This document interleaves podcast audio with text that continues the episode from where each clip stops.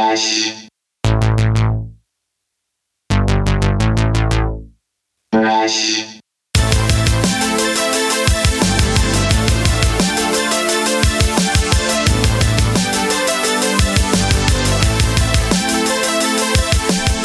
gang, welcome back to another episode of the We Speak English Good podcast. Today's guest is composer, songwriter, jazz guitarist Mike Bryce. Mike is currently residing in Bowling Green, Ohio, where he went to school as well, BGSU. He's originally from Pittsburgh, Pennsylvania. And uh, he's a really nice guy. He was awesome enough to meet me down at Flatlands Coffee, which I want to shout out Flatlands Coffee because they totally let us just set up and and go. And most coffee shops let me get away with that. I've never had a problem at a store where they're like, "You can't have a conversation on a microphone here, asshole." Uh, but big shout out to Flatlands and Mike Bryce, of course. Mike Bryce has a new album out. Well, it's newish. It's it was recorded over the last couple years, but it was released back in 2017. It's called Eclectic Guitar, and you can find that on iTunes, Spotify, anywhere you get your digital music. You can also check out MikeBryceMusic.com, which is M I K E B R Y C E M U S I C dot com. And you can hire him for a guitar player, you can hire him for lessons, to record, whatever you want. Mike is available. He is a working full time musician, which you will soon find out. Um, yeah, great talk. And we get a little nerdy on this in the deconstruction of uh, of how and how we went about recording eclectic guitar not too nor- nordy, not too nordy, uh, not too nerdy, uh, not in like the theory side because I don't know anything about theory. Uh, well, I do a little bit, but not enough to really talk it. Like you know, like wi- like with Mike, you if I would have approached it from like a nerdy music theory point of view interview type thing, he could have done just fine with that as well. So he knows his shit. I kind of know things. Anyways, now that I'm done trashing my abilities, um, I, no, I really enjoyed this conversation because we talked about like completing, uh, you know, starting a project and writing music for a project, and and and Mike kind of put parameters on his own writing and releasing and stuff. So he kind of put pressure on himself, which is fine. I think that works. You'll hear in the podcast that like you'll hear it. Just listen to the conversation and you'll hear what I'm talking about. But he, uh, but I really like talking about it because me and Raina are getting in the in the mix, the final mixes and mastering of our own EP, which is coming out shortly. I don't soon, uh, probably in the next couple months. We're we're getting uh we're we're we're moving forward. So I'm pretty excited about that. I'm pretty excited that we're gonna have um we're gonna have these songs out in the world and uh, and done with them. Uh, we, we we toyed around with the idea of maybe going back in and, and producing them a little bit, but Raina's original idea for the the EP, um, which I think it's tentatively 1018. That's the name of the album, but I don't know. She might change it. But um, but her whole idea behind the album was just to do something stripped down and live, no overdubs or anything. Just uh, of just a capture of a moment in time uh, a capture of a moment in sound, you know. So that's what what she went for with this. Um, she was the executive producer on this. I just wrote some of the stuff. So I wrote a few of the songs on the on the EP, but you know, she took it from me and and gave it to them. So I mean, like it's really her her album, and, and it's it, it's beautiful, and I'm really excited for it to come out. So kind of tied in a plug there. was kind of kind of a loose and sloppy tie, but you know, we do what we can in this world. That's all you can. That's all you can ask for out of anybody. You can go and write the show at we speak english good at gmail.com. You can check out the barren wasteland that is the we speak english good.net. You can follow me on Instagram at we speak english good. Uh, I, I've been I've, I've been trying to build my IG and I've just been it, it's been cool because I'm learning how my content works like how I uh, how I harvest content that sounds terrible that's a terrible way to say just coming up with shit to post but um, Uh, it's cool. I, I'm having a lot of fun with it because I'm doing a lot of tutorials right now. I'm doing like country licks, which goes good with this with this podcast because we play a few songs off the album, and you'll hear kind of a recurring theme through the songs that we play on this podcast. If you listen to the whole album, it, it- there's a variety of songs, but there's like a bluesy, country, jazzy thing going on with eclectic guitar. uh, Um, uh, Mike Bryce. I'm talking about Mike Bryce's album. So you'll hear all that stuff. But yeah, I'm I'm putting up kind of tutorial videos, and I'm not the greatest guitar player, so I'm kind of aiming towards beginners and not like advanced guitarists, because obviously there's guitarists out there who can just wail. I mean, that's just such a stupid statement to even say because it's very obvious that there are great guitar players out there. Mike being one of them, he has a very tasteful approach, which I which I always appreciate, rather than just hitting a bunch of notes and saying, "Hey, I did it." Um, there's a real art to soloing and saying something with music, um, singing, speaking with your instrument. It's always been a goal of mine, and that's what I'm currently working on. Anyways, I'm rambling. Let's jump on over to Mike. And um, oh, you know what? Mike does have some gigs coming up this weekend. I just saw on his Facebook. So why don't I plug that? And tonight, if you're listening to this on Wednesday, the 24th, is that what today's date is? Yes. If you're listening to this on Wednesday, the day it comes out, you'll see that, uh, uh, well, Greenacre Session has a gig tonight at Bar Louie at the Franklin Park Mall if you're in Toledo. If not, then you don't get to see us. Which I'm sure you're not crying about that. But you should be because we're good. Uh, okay, so let's see. Uh, Mike will be sitting in, looks like Corey Jolly at the Quarry Hill Winery in Berlin Heights. So he's going to be playing uh, is Friday the 26th from 6:30 to 9:30 at the Quarry Hill Winery, and then Saturday he'll be playing. Oh wait, no, that's Corey Jolly. My bad. He'll be playing with Mike. Uh, Mike will be at the Stones Throw in Bowling Green this Saturday, the 27th. So, um, my bad. Sorry, Mike. Got that all wrong. Anyways, okay, so that's that's that. Let's jump on over to the conversation with Mike Bryce.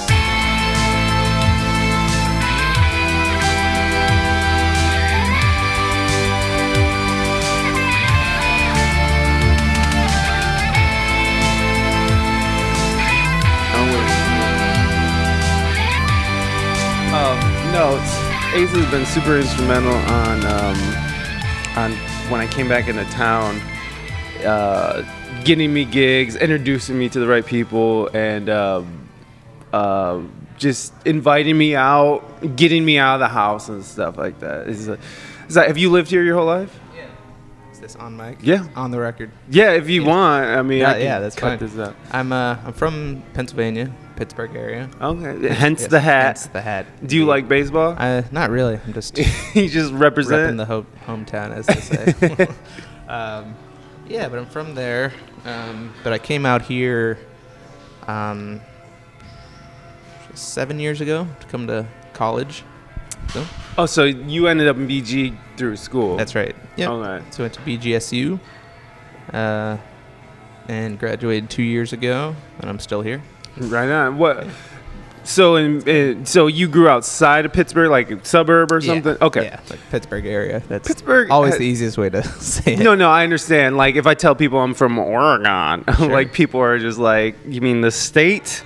Right. And you know it's called Oregon, and I was just like, "No, I'm from this weird little Ohio, Toledo. It's called Toledo. Right. Just let's leave it at Toledo." Yeah. That Uh, helps. Okay, so dude, Pittsburgh is a beautiful city. I mean, Mm. I don't know like like 10 15 years ago, I remember like friends of mine would be like, "Oh god, Pittsburgh is awful." Like they hated it. Mm-hmm. Yeah, no, no. These Oh, are yeah. transplants. These are transplants. I'm curious. But in the last 15 years or so, it seemed to like I was just there last week and it was mm-hmm. beautiful. It was I mm-hmm. mean like there's that one like mountain range that overlooks the city where that church is on top of and it has that outlook. You know what I'm talking about? That it- um, on the south side of the city, it's I called think Mount so. Washington. I think so. it's that one. My sister lives on that actually. Oh, okay. They, uh, obviously, there's a lot King of the castle, huh? it's a. Oh yeah, it's great. It's a great city. I don't Um, know like do you do you do you feel that way? Like, did did Pitts, has Pittsburgh kind of like come up in the last, you know, 10, 15 years, or is that just a been longer than misrepresentation? that. I think it's been good for as long as I've known it. Really?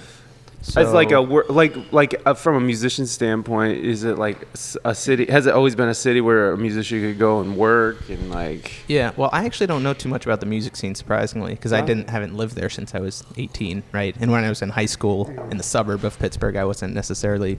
Yeah, you in weren't out Pittsburgh the music scene. bars. Yeah, Exactly, yeah, yeah. exactly. Um, but I've heard good things too about the about the music scene. I mean, you didn't Uh, go to the shows or anything. Some, but not. Uh, You were really, you were in know your I mean? no I no guess- you were in your room learning scales right Yes. okay That- I good. Um, good summary. no beca- no because Well, yeah. so I was in high school, so I pro- I wasn't really getting into downtown Pittsburgh music. right right but like when I was in high school I was going to clubs and like watching shows like all ages clubs and stuff like that Mm-hmm. You a as a cool fan kid. of music I wasn't cool at all trust me I was like 325 pounds Mm-hmm. and sweaty and hungry and nobody really wanted to hang out with me I mean kind of uh, I found a group of little asshole musician friends that I can hang out with, and that's sort of where I gravitated. But I was definitely the kid who was in the in my room, um, lonely, but like focused on learning to a certain point. And at some point, I just sort of broke off and stopped trying so hard. That's why I'm not the greatest. Like I would never go out to a jazz jam and fuck, be like, I'm gonna show these guys, you know. Right. But I would definitely go to like a blues jam and be like, I can hold my own, you know. So there's definitely a difference between um, uh, musicians who, and I can't speak for all musicians, and it, this is definitely a sweeping generalization, but like when you have like the jazz camps. and then you have like everything else, or jazz and classical camps. You have this very focused and studied, and there's a certain kind of person that goes with it. No offense against you, but like I could tell that. I mean, especially listening to your album, Mm-hmm. that you spent a lot of time in your room learning. So, so Yeah, well, it's what- funny you mentioned that because it's I'm you know aware of those differences that you talk about, and I'm just, I'm just Well, talking well, out loud It's, it's it's all good. I mean, I yeah, and I went to music school right when I Mhm. came to BGSU. I did study jazz guitar, Right. so there is that side of it, but I don't want to be all in that Well, yeah. side because there's plenty of musicians like that, and they're happy like Mhm. that. But I also do. Um, I like going to a lot of shows and Mhm. and uh, just jamming with other musicians for fun, what, whatever style. Yeah. Uh, and I think in BG, I've also found a lot of other musicians who like to do that too. So, yeah, I have a jazz background to an extent, but I l- really like a lot of styles of music. So, what what was your like your lineage of music? Where did that where did that what sort of set you on that path? Like, do you, is your parents musicians? And stuff No, like not really. So, I mean, I started probably the way maybe you started or a lot of people started. I Mm. was 12, you know, Yeah, I yeah. wanted to play rock guitar. So, Metallica. I did Oh, that. I thought I had my Metallica shirt out still. that was this morning. Perfect okay. timing. Uh, yeah, so I would have. Uh, I, I started playing rock guitar in that way and just got better and better. And jazz at first was kind of just the natural progression, right? You keep getting better. And I had a guitar teacher in high school who was a really great jazz guitarist in the Pittsburgh area. And so he kind of pushed me into that a little bit too. But I started enjoying it a lot. And as I was finishing high school, I decided I, or I thought I knew. I, I, it ended up being a good choice, but yeah, you don't really know what you want to do. Right, in right. high Well, kids So I was like, yeah, dumb, let's, you I'll, I'll play yeah, I music. So, Yeah. so I did audition, you know, at some schools for guitar, and BG ended up being a good place for me. oh, So cool. out here. And it's not too Uh, far from home either. Were your parents about stoked four about hours, So yeah, it's a good balance. Yeah, And it's not on the other side a of new country. place, but yeah, it's it's not too hard to go home and visit either. Uh, and I also that's like a guitar playing side, Mhm. the, the guitar playing side of me, I guess. But I really also like songwriting a lot and a Mhm. lot of like folk music, that sort of thing. And um, Bob Dylan was the person Yeah. I really got into in high school, right? Right, but then yeah. of course, you like a lot of people might branch out from that to You're like, who did Bob Dylan listen to? yeah, and not just further back, but I Yeah. mean modern and Yeah, just yeah, and then who other else? What's his contemporaries? Yeah, Yeah, yeah. right, right. Who's Joan Baez? Yeah, yeah. Right, Who's Pete right. Seeger? Yeah, like, yeah, yeah, But, uh, you. just getting into the style, I guess. Oh, Then, uh, thank you, sir. uh, That's fancy. I, I like right? that. Look at that. We're gonna get a picture for the Instagram. go right ahead. This is my life now. Yeah. Taking pictures of food. It's a sad existence. um, so, but I'm actually, sorry. I guess one thing I could say is, um, so you got into like songwriting and folk and just Right. like the idea of how a song is like put together, like Right. uh, especially a, a pop folky sort of song. Sort of, yeah, yeah, all different styles. And um, I want to get more specific. I'm still waking up. That's why I got. That's okay. the Uh, me too, man. Me too. I'm with you. Um, but one thing, I'm sure this will come up at some point, but uh, there's a student organization here at BGSU called the Roots Music Club Mhm. that I started four years ago now, and that's been I was the president of it for its first two years. You while I was started it. Mhm. and you were the president. Mhm. Go figure. Yeah, and it was uh, so I ran it the first two years and Uh-huh. then graduated. So Yeah. other people are running it because it's a Oh, nice. So it's something that continues. Yeah, it's still going. you so left. That's, that's good. But that was, I think, good for me for a lot of reasons because it brought a lot of people together, and I personally made a lot of friends and other and met a lot of other musicians. Mm. And it was kind of at first uh, a good way to not be sucked into the jazz and classical world because Mhm. when you're in music school, it's kind of like that. It's very Right. studied and that and that sort of thing. It needs Exactly. to be to a point. But one thing I wanted to do was get a lot of other musicians around campus together into the music school that Mhm. weren't that wouldn't be there yeah, otherwise, yeah. right? If they're not music majors. Uh, and, th- and there's a lot of great musicians. Some of it was some people are amateurs, right, and just Mm. learning on their own. And if they're having a great time doing it, then that's great. And I think everybody has something valuable to offer, especially if they're if they're working at it, right? Yeah, totally. but I also met a lot of musicians who were just really talented, really skilled. If you've Mhm. heard my album, you've heard some of the Yeah. vocalists and musicians on there. They weren't all music students with me or anything like that. Uh, But through this thing that you created, you Yeah, kind of like a lot of acted them- like a magnet for people that for you to meet different. yeah, I mean, it served a lot of functions, and Yeah. there were a lot of a, ba- a lot of bands that uh, formed th- through meeting in the club. A lot of friends, some relationships. Mhm. Just had a wedding two days ago with people who That's so cute. met, I love not that. in the Roots Music Club, but close. um, and uh, anyway, I think it's uh, that really helped me with the songwriting thing because I was around people who were actually focusing on writing songs Mhm. instead of the like studying as a music student yeah. sort of side. I don't know if you've heard the name Boo Lee Crosser. No. No, he's a songwriter. St- he's still in BG, but he's been playing more around the Toledo area, all Mhm. around. His name's Tom, but his stage name is Boo, Boo Lee Crosser. Bootly. Boo Lee Crosser. So like boo and then Lee and then crosser. Crosser, yeah. Okay. And it's actually it's got significant meaning to it. We won't get into it, the stage name, but yeah, his name's Tom. And, yeah, so, so Tom. we will call him Tom. And he's a guitarist. Was He, yeah, he's a guitar player, singer songwriter. Mhm. um, and he's he's an amazing songwriter, and he was one of the close friends I met in the Roots Music Club, and I think we kind of rubbed off on each other a bit. Like he's playing more together. He plays more jazz guitar now, and, Mm. and, and going for that sort of thing.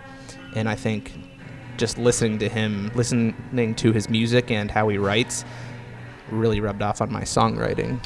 Yeah, yeah, Yeah, totally. so- It, it's like it's like um, when people tell you uh, if you want to get better at something, go hang out with people who are better at that Mm. than you are. Right. So like, especially for jazz, like it's definitely suggested, especially because I at one time attempted to be a jazz player,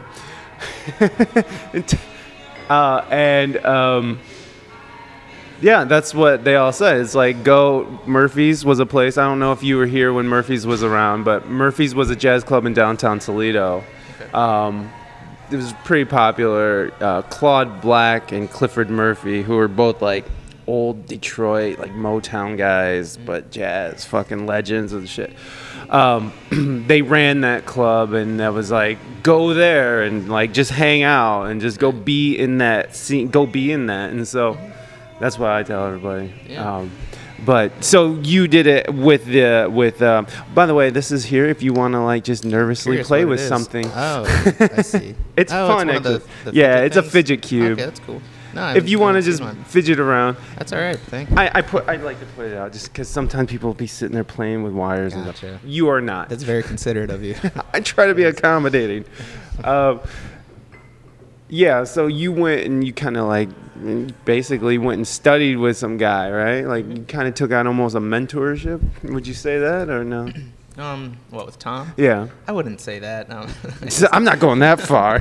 God, Tom. didn't- I mean, no.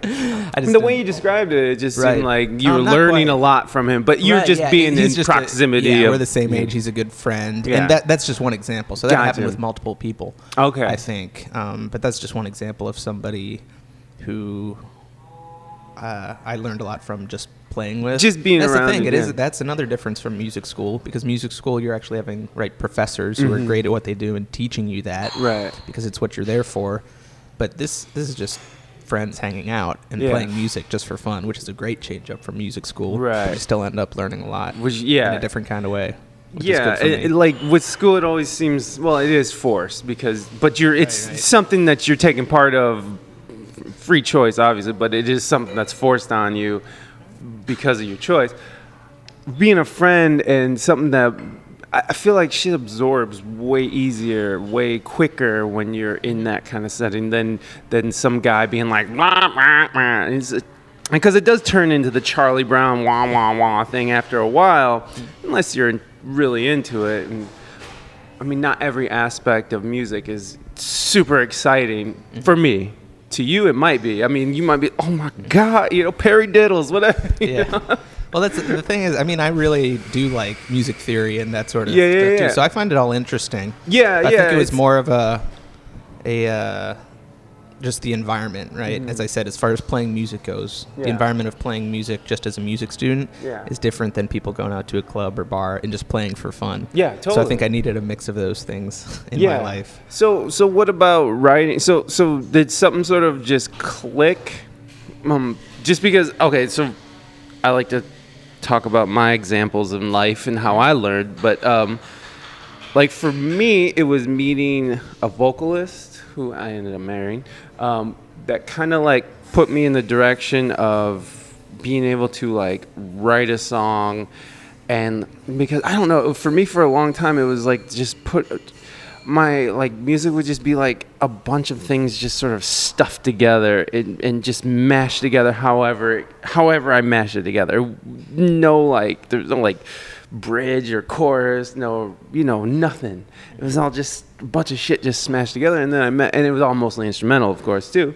Um, and then I met my wife and it's sort of like clicked over like oh like there's different parts of a song and like you can put this together and you can have turnarounds and you can do that so I, so hooking up with a singer kind of is what made it click for me as a songwriter. So so this club and like hanging out with people is kind of what made it click. Is there anything specifically that like sort of sticks out to you that where it's like oh that makes sense and and sort of like set you on the path of writing and such. I don't know if that's Uh, even a no. good question. No, Okay, it's a good question. but no, there's not a specific moment because it, was specific for me. But Gotcha. It's I think not it was like really more. Yeah, I, I think it was just more gradual. Mhm. So I think by by the time I was in college, I was a music student, so I had a good Yeah. grasp on just music in general. Right, you know. right, because you're studying that all right, the time. right.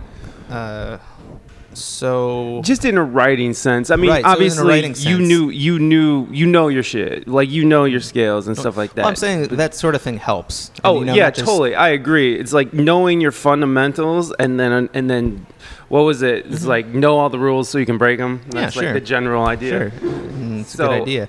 uh, But uh, I think it was it was just more gradual, but definitely the club helped because one thing we did as a student organization, we did a lot of different things. Had meetings every week in the music school, which were a lot of fun, and had shows, concerts around Mm. town, campus. But the biggest project every year was we recorded an album.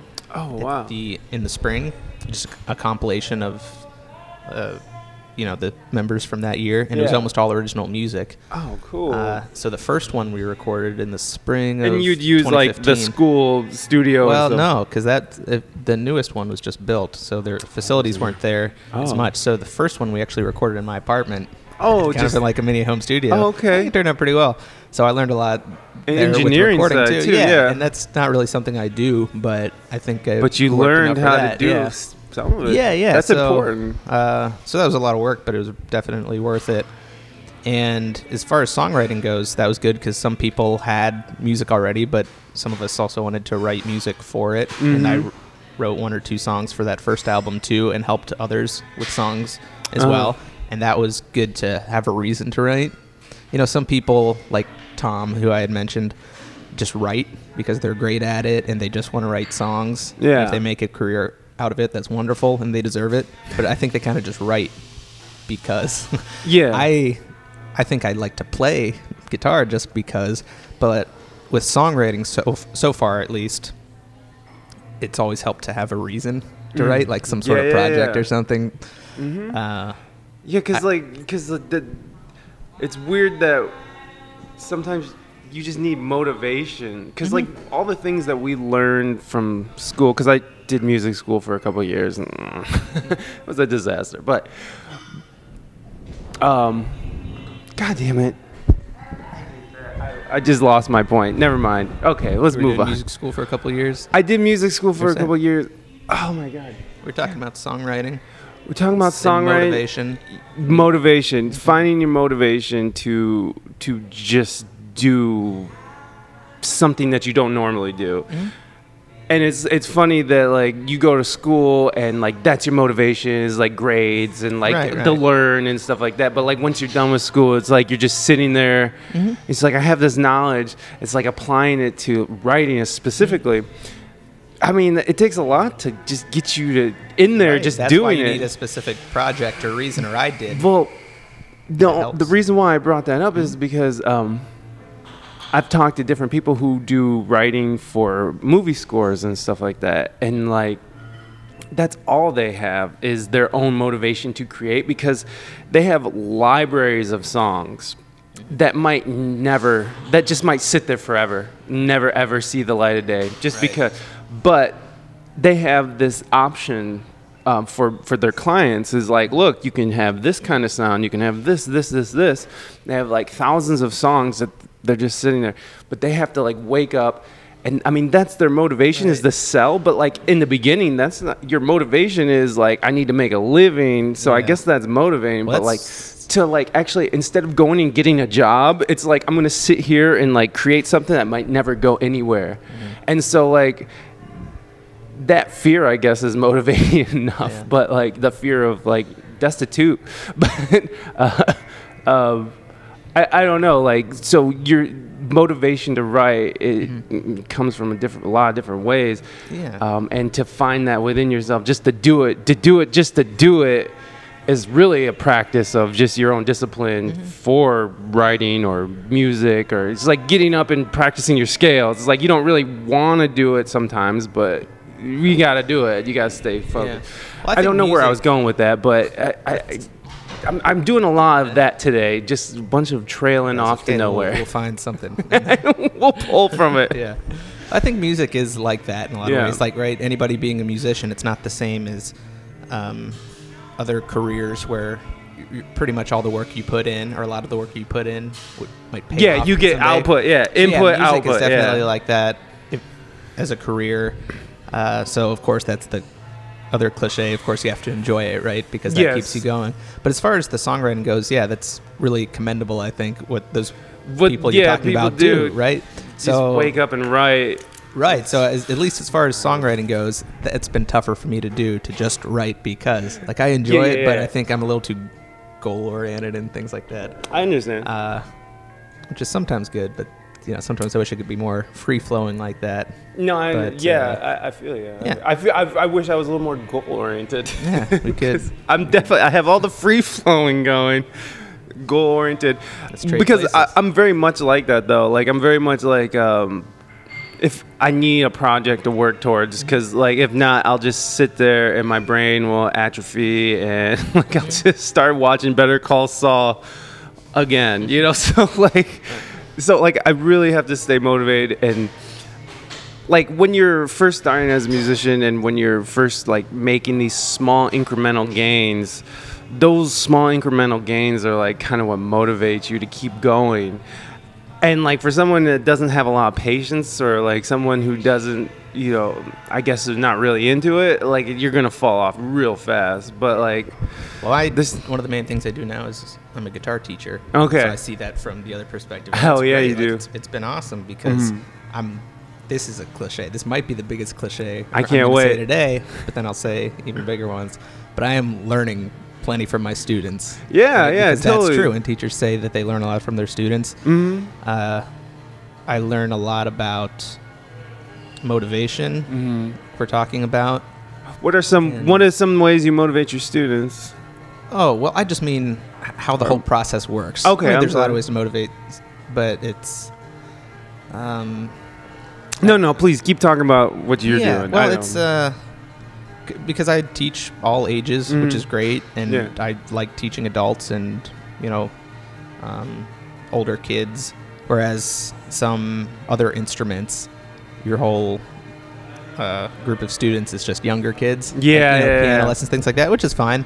Right. But I like having an age range, and it's just the instrument. What do you what do you what do you what do you take? Do you take like eight to like on up or ten on The up? The youngest I've ever taught is five, but I think that's a little young. Yeah. I don't it's like been- teaching Right. kids. The I youngest kids are don't. kind of tough because it's it's it's nothing against them, but it's Mhm. just a, a different sort of. Oh, I got everything So against them. Everything Right. against young well, some kids. people are great too. with working with You're right. You're little right. kids, so those are the people that should be That working should with be them, working with it's kids. Wonderful. Not me.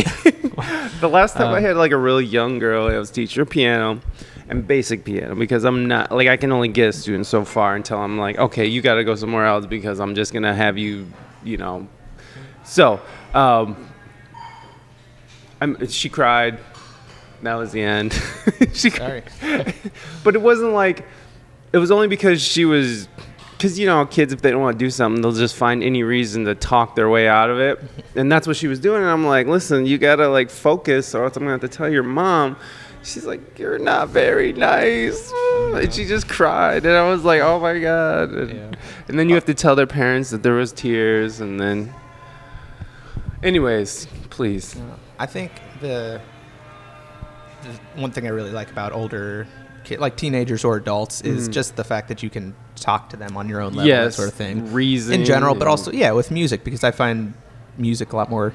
In, I find music really interesting, obviously. yes, so, yes. and that's great when I can share that with somebody, discuss it with somebody right at all different levels too. Because I have some students stu- now studying jazz with me, so that's more advanced stuff. But also people my age or older just beginning. Mhm. So that's that's a something that was weird to get used to, but I really like it. Somebody like older than you, yeah but you're the yeah the you- wise man like teaching like uh but yeah but it's just been great That that's always weird, right? Like when you have older students who were just trying to like who who might be seasoned, but like you know, like you have knowledge that they might not. right It always reminds me of like somebody. I mean, this is probably a bad example, but like just someone who's like manager is 25 and they're like 50 working at like a restaurant taking orders from a 25 year old. But that's totally different. Has nothing to do with this. It just popped in my head and I thought that was funny. Um, so, so your music club, which is still going, that sort of was something that set you on the path of writing and like like really focus. So, is that what you're really focusing on now? Is like writing, and or is it more like what what are you focused on as a player? As I mean, like what are you currently focused on?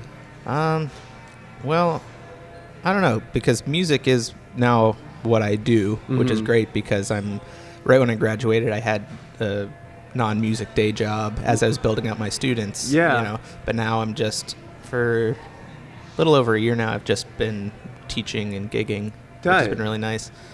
Uh, so I, things have been kind of busy lately, but over the summer I started getting more and more into solo guitar, like Mhm. solo instrumental guitar. Yeah. I have another friend from the Roots Music Club. I'm just going to keep name dropping. That's His name's okay. Barry Johnson, Okay. and he's an awesome uh, acoustic fingerstyle guitarist. Oh yeah, yeah. And learning from him and a lot of the people he listens to, I'd, I'd like to do a lot more solo guitar because I'm doing a lot of solo guitar gigs too. Do you sing as well? I'll do. Not really. I love to sing, Yeah. but not that great. So I'm kind of like you. I've find I found some great singers to work with. right? in- in the I'll just let them do the heavy lifting. and Yeah. But I do a lot of uh, solo instrumental guitar, and a lot of it'll be jazz because that's the kind of thing I learned in college, like solo jazz guitar. Yeah. And also now I'll do a mix of that and like instrumental pop song arrangements Mm-hmm. because that's great for Where so you'll have like the chord changes and the melody, like the vocal melodies going at the same time. just like chord melody things Gotcha. going. Uh, and I'd like to do a lot more solo guitar. And my favorite guitarist, at least right now, is named Julian Lage. okay. Or, I don't know if you're familiar. Nope.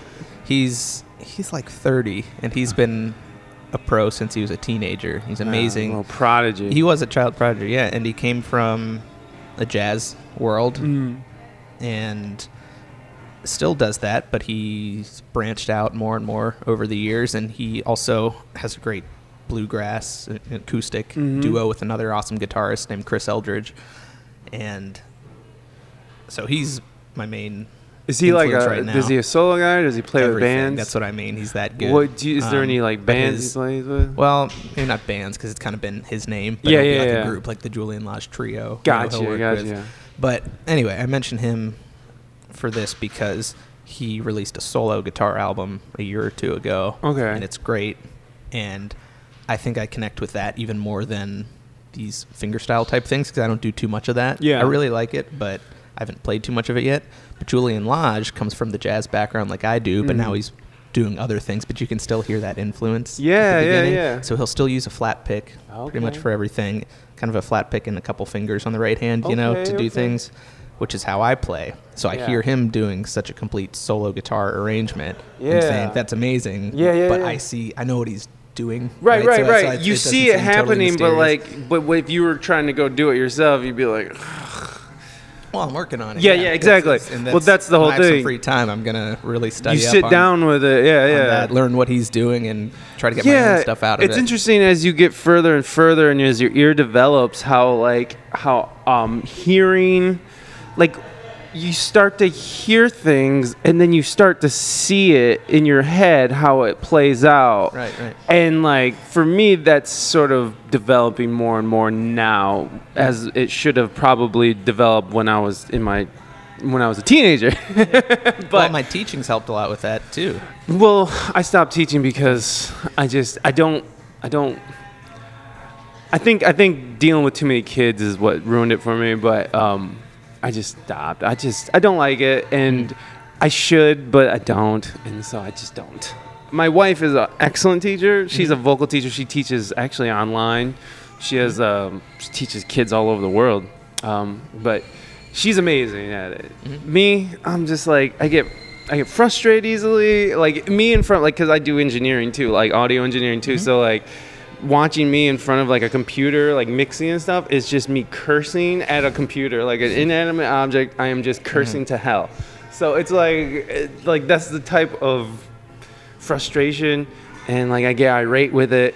And like I don't get irate on children, but like I know that energy has to be there still because like I can feel it inside and I know mm-hmm. it I know I'm putting it off there and kids receive anyways, Gotcha. I just don't want to deal I see.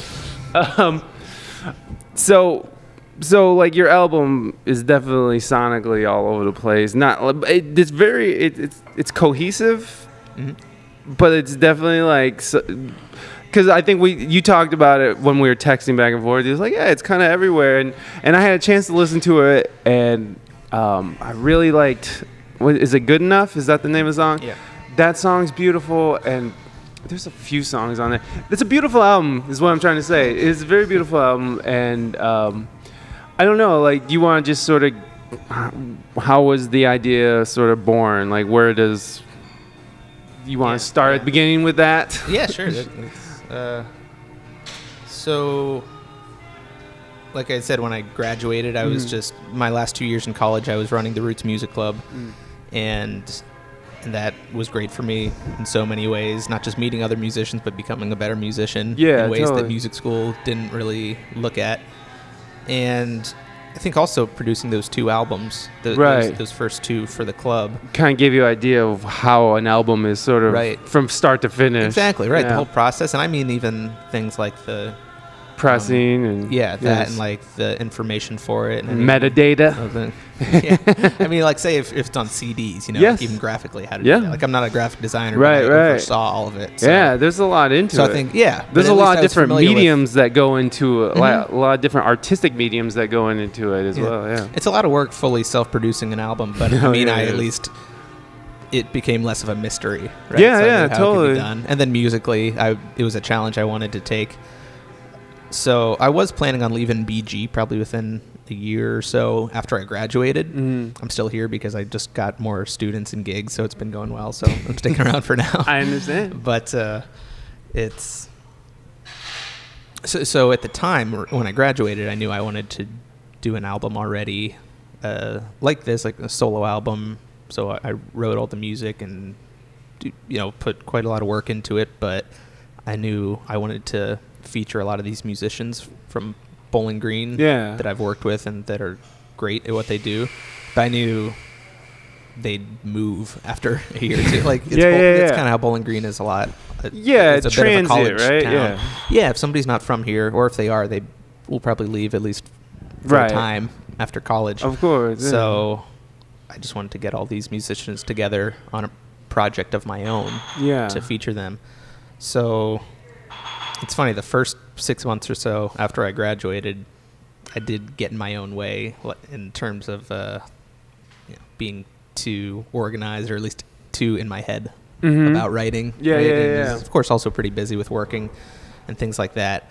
But just trying to get myself to write, and I knew I was forcing it. So, yeah, so yeah, it's yeah, not- so and it's and it comes out that way too, right? Like when sometimes if you Mhm. if you feel like you're forcing something, you can hear that sounds forced. Yeah, and I think that's why I didn't continue with those things because I think I wasn't continuing on any songs that didn't so feel right. so you weren't able to finish songs, and you were just sort of right, it was bits and pieces and things like that. Yeah, by your- exactly. you're in your own way. yeah. and overall, that I don't like how I like the process for this album. Like I just put too much stress on myself and overthought all of it. It turned out fine.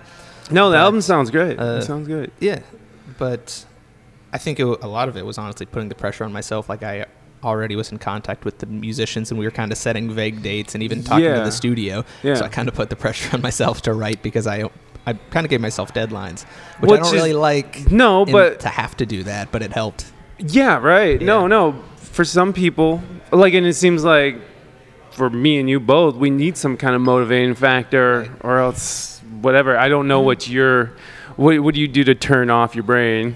You know, Um, TV, books, like what is Well, it? that definitely helps. Yeah, but I think it's more of a it was more of a deeper thing as far as um, just getting into the songwriting Yeah, yeah, yeah. totally. uh, mindset, as in not just for like that one hour or something. I Mhm. mean, it was kind of had to change my whole mindset over to I'm working on this project. hmm Uh, so What were some of the things? What is some of the things that got you past, like, just blocks when you just get stuck somewhere? Yeah. Um, Besides some of the pressure. besides that was some of pressure. it, but well, pressure uh, helps, but yeah. So one thing I found that helps, and I even talked to some of my students about this. If any of my guitar students are interested in songwriting, you know how people talk about the, oh, they look talk about it like a black and white dichotomy, writing on inspiration and making yourself write. You know, as if they're two totally separate things. right, right. And, and of course, some people will say, okay, I only want to write on inspiration. I don't ever want to force it. Then the problem with that is nothing gets done. Yeah, when are you inspired? Exactly. Are you inspired today? So you oh, gotta- no. Okay, I guess your family starves now. So, yeah, and not just that, but nothing gets done. Because, Nothing gets yeah. done. Right. Well, I, Uh, I always go to the extreme end, so Yeah, there you go. Family's dead. All right, let's go. That's that's very extreme consequences of of not writing so music, I know. I hadn't thought of it, but but uh, I think a good balance for that, or, or a method that helped me get past that Mm. was I would I kept a notebook and I still do. I've al- kept a notebook for a long time of just writing down musical ideas or non-musical, just anything, just like writing down thoughts. Yeah, yeah. I think that's a good thing. Hell yeah. And when I was in this writing process for the album, I would always have that around and always write down any ideas I had, even if it wasn't a good time to write. Mhm. So I always write down just as best as I could, either specific lyrics or even specific notes, if I could get that down right away, or even just concepts, you know, Mhm. musically or lyrically for a song, anything like that. And that way, when you do actually come back to write, say you ha- do you know oh I have a few hours on this Saturday to write. Of course, if you sit down to the blank page, Yeah. that's the tough part, right? Yeah, You know? yeah. So I learned the best way to avoid that was to be keeping this notebook. Mm. So then I can always start with that. you So always had a jump off point. Exactly. And if it was something that you were excited about earlier in the week, it became easier and easier to get writing. Yeah, when you yeah, actually yeah. have the time to write. Hell so yeah. generally that was a really good method for me. That's a, that's Um, very that's awesome. Yeah.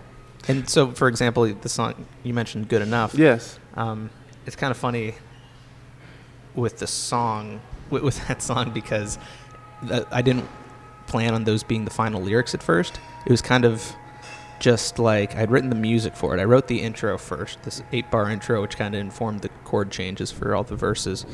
Uh, this kind of based on this descending thing that a lot of people do, but I think I put a little spin on it. But it, uh, I had that, and I think I started writing more of the music. And bas- I think I had the whole song written without any lyrics, like even the melody, Mhm. was basically how it would go.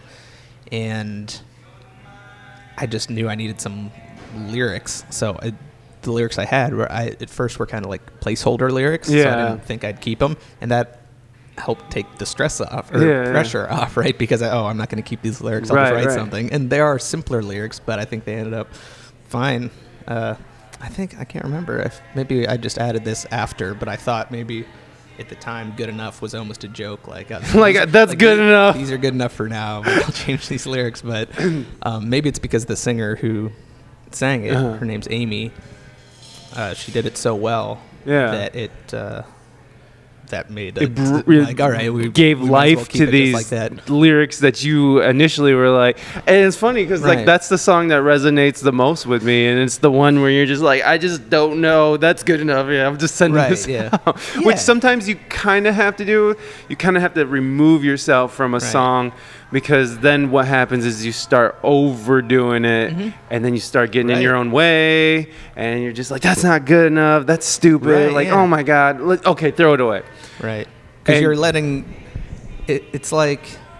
I don't think the lyrics are bad because it's just. No matter what you do, if if you're in the right mindset or even a somewhat right mindset to write, uh, just your natural ability comes out. You Yeah. know, if you've worked on it enough before. Yeah, your instincts. Yeah. Right, right. You So- have to. It, sometimes. I, I've been thinking a lot about this. Is like sometimes like you have to just go into a situation relying specifically on your instincts. I mean, and that applies to a lot of situations, but like especially with music and going into a writing session because like I like to collaborate a lot with other people, and I'll go into a situation where it's just like. I don't know what's about to happen, but I know that I've done this enough that like there's some sort of just muscle memory that's gonna just kick in, and sometimes you just gotta rely on that. And sometimes you're just like, I just gotta rely on my fucking skills that I've been working on for my entire life. So, mm-hmm. Yeah. anyways, so that's sort of so good. Let's listen to that song. Yeah. So let's listen to Good Enough, and then we'll come back with our guest. I don't even think I introduced him. We're talking to Mike Bryce, but you knew that from the name of the podcast, the title. So well, let's listen to Good Enough off of Mike Price. Mike Price. Mike Mike's album. Uh, it's called Electric Guitar, right? Eclectic guitar. Eclectic Guitar. Easy mistake. Obvious. It's called elect elect. Dude.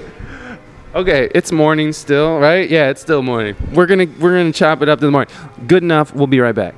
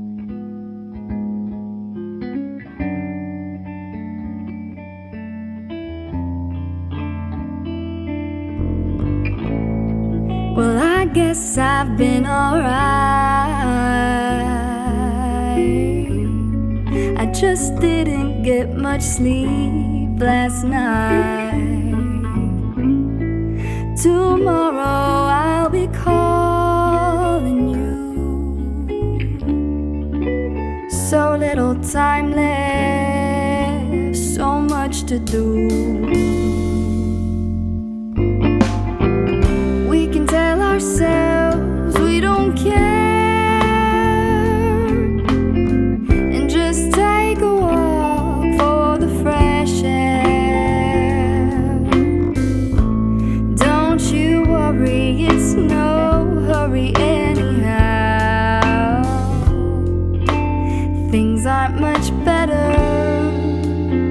Good enough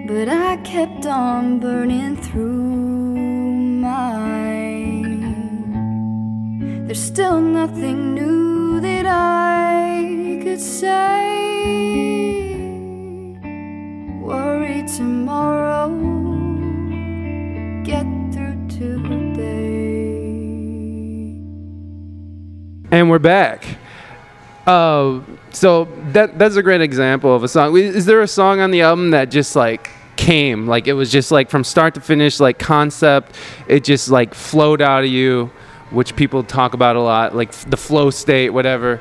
Was there any songs on the album that just was like, blah, you just puked it out all at once, and it was just like this done, just, or was it all?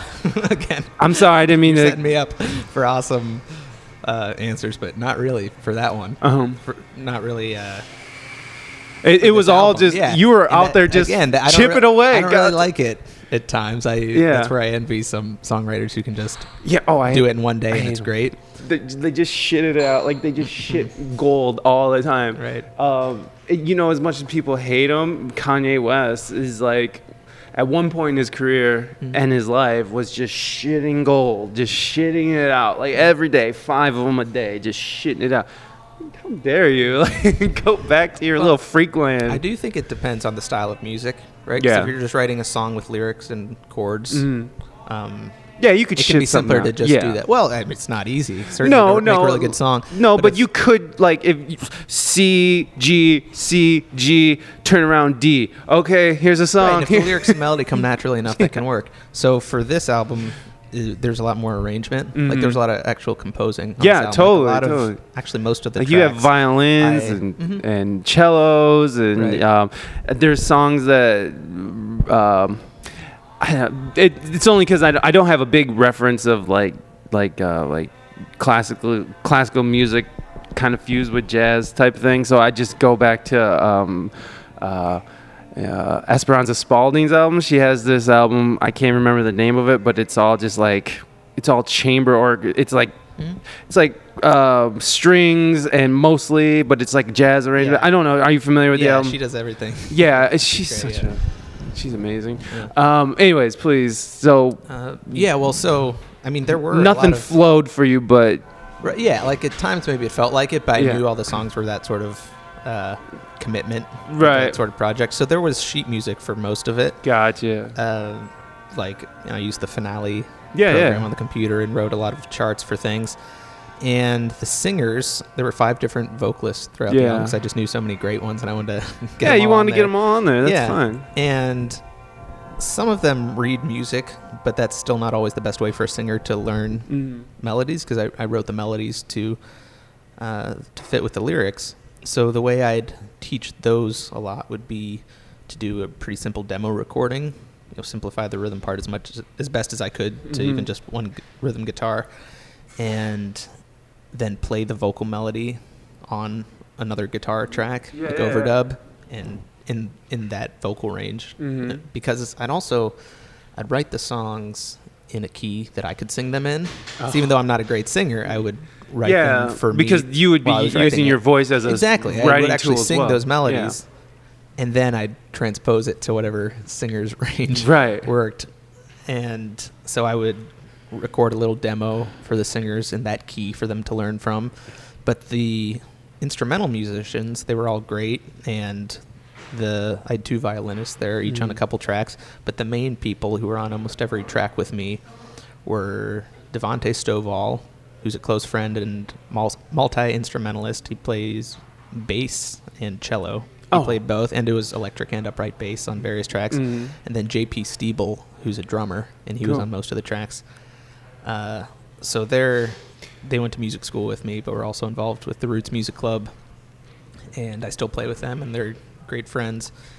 And I could rely on them to, you know, give them sheet music. Yeah. and they would read it down. Like we would rehearse, of course, with the singers and with each other, but they would. I wouldn't have to worry about them as much. I could just give them. I could give Devante either specific notes to read for bass or cello, or just chord changes like Mhm. a jazz musician might read, and I wouldn't have to worry about it. Right. And JP, I probably barely wrote any parts for because I would just he would get an idea of the song on Yeah. drums, and he would know what to do. All right, with right, it. go, you do that, Yeah, yes. that helped, so I could focus more on what I was doing. and Yeah. vocalists and violins. Hell yeah, totally. Uh, Having a, having a solid drummer like at your disposal as a writer and as someone who records and stuff, having just like a drummer like a solid pocket but like creative drummer on tap, so crucial, dude. Yeah. I've I've come to rely on amazing drummers t- for my writing because like I'll I'll just because I'll do kind of the same thing. Like if I'll, I'll compose something, I'll but I do it all like I'll either do it on like um, I'll just demo it out, right, and have like MIDI drums. And I'll be like, so here's the drum beat. And a lot of times, what I'll do is I'll send a song with no drums, and just so I hear what they're gonna do, because I'll correspond sometimes with drummers. Like, just send like track with no drums, give them the tempo or whatever, and they do their thing, and they send it back. However, but sometimes uh, I'll, I'll sometimes I'll send like a track if it's a drum beat that I specifically want. I'm like, here's my drum beat. This is what I want. You can add variations on it, but this is what I want. But for the most part, I want a drummer to sort of set up. And a lot of times, a drummer will do something on a track that will totally change the track, and then I'll just like work around that. So it, it's just weird. For me, drums have a good drummer in my side has been like so key. It's like to get anything done because I'm terrible at drums. I, I can't play drums, but Yeah.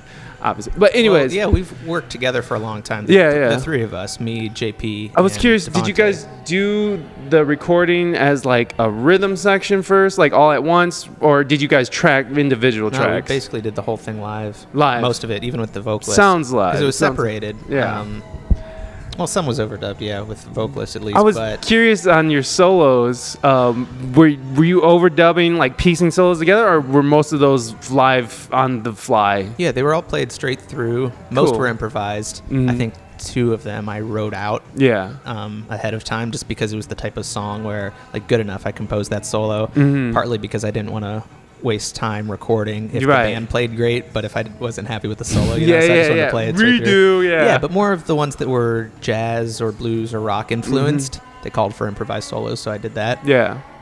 Um, And I mean, like, you can tell that you're like somebody who's very interested in like that roots, like um, bluegrassy music, just by the way that you play, like doing.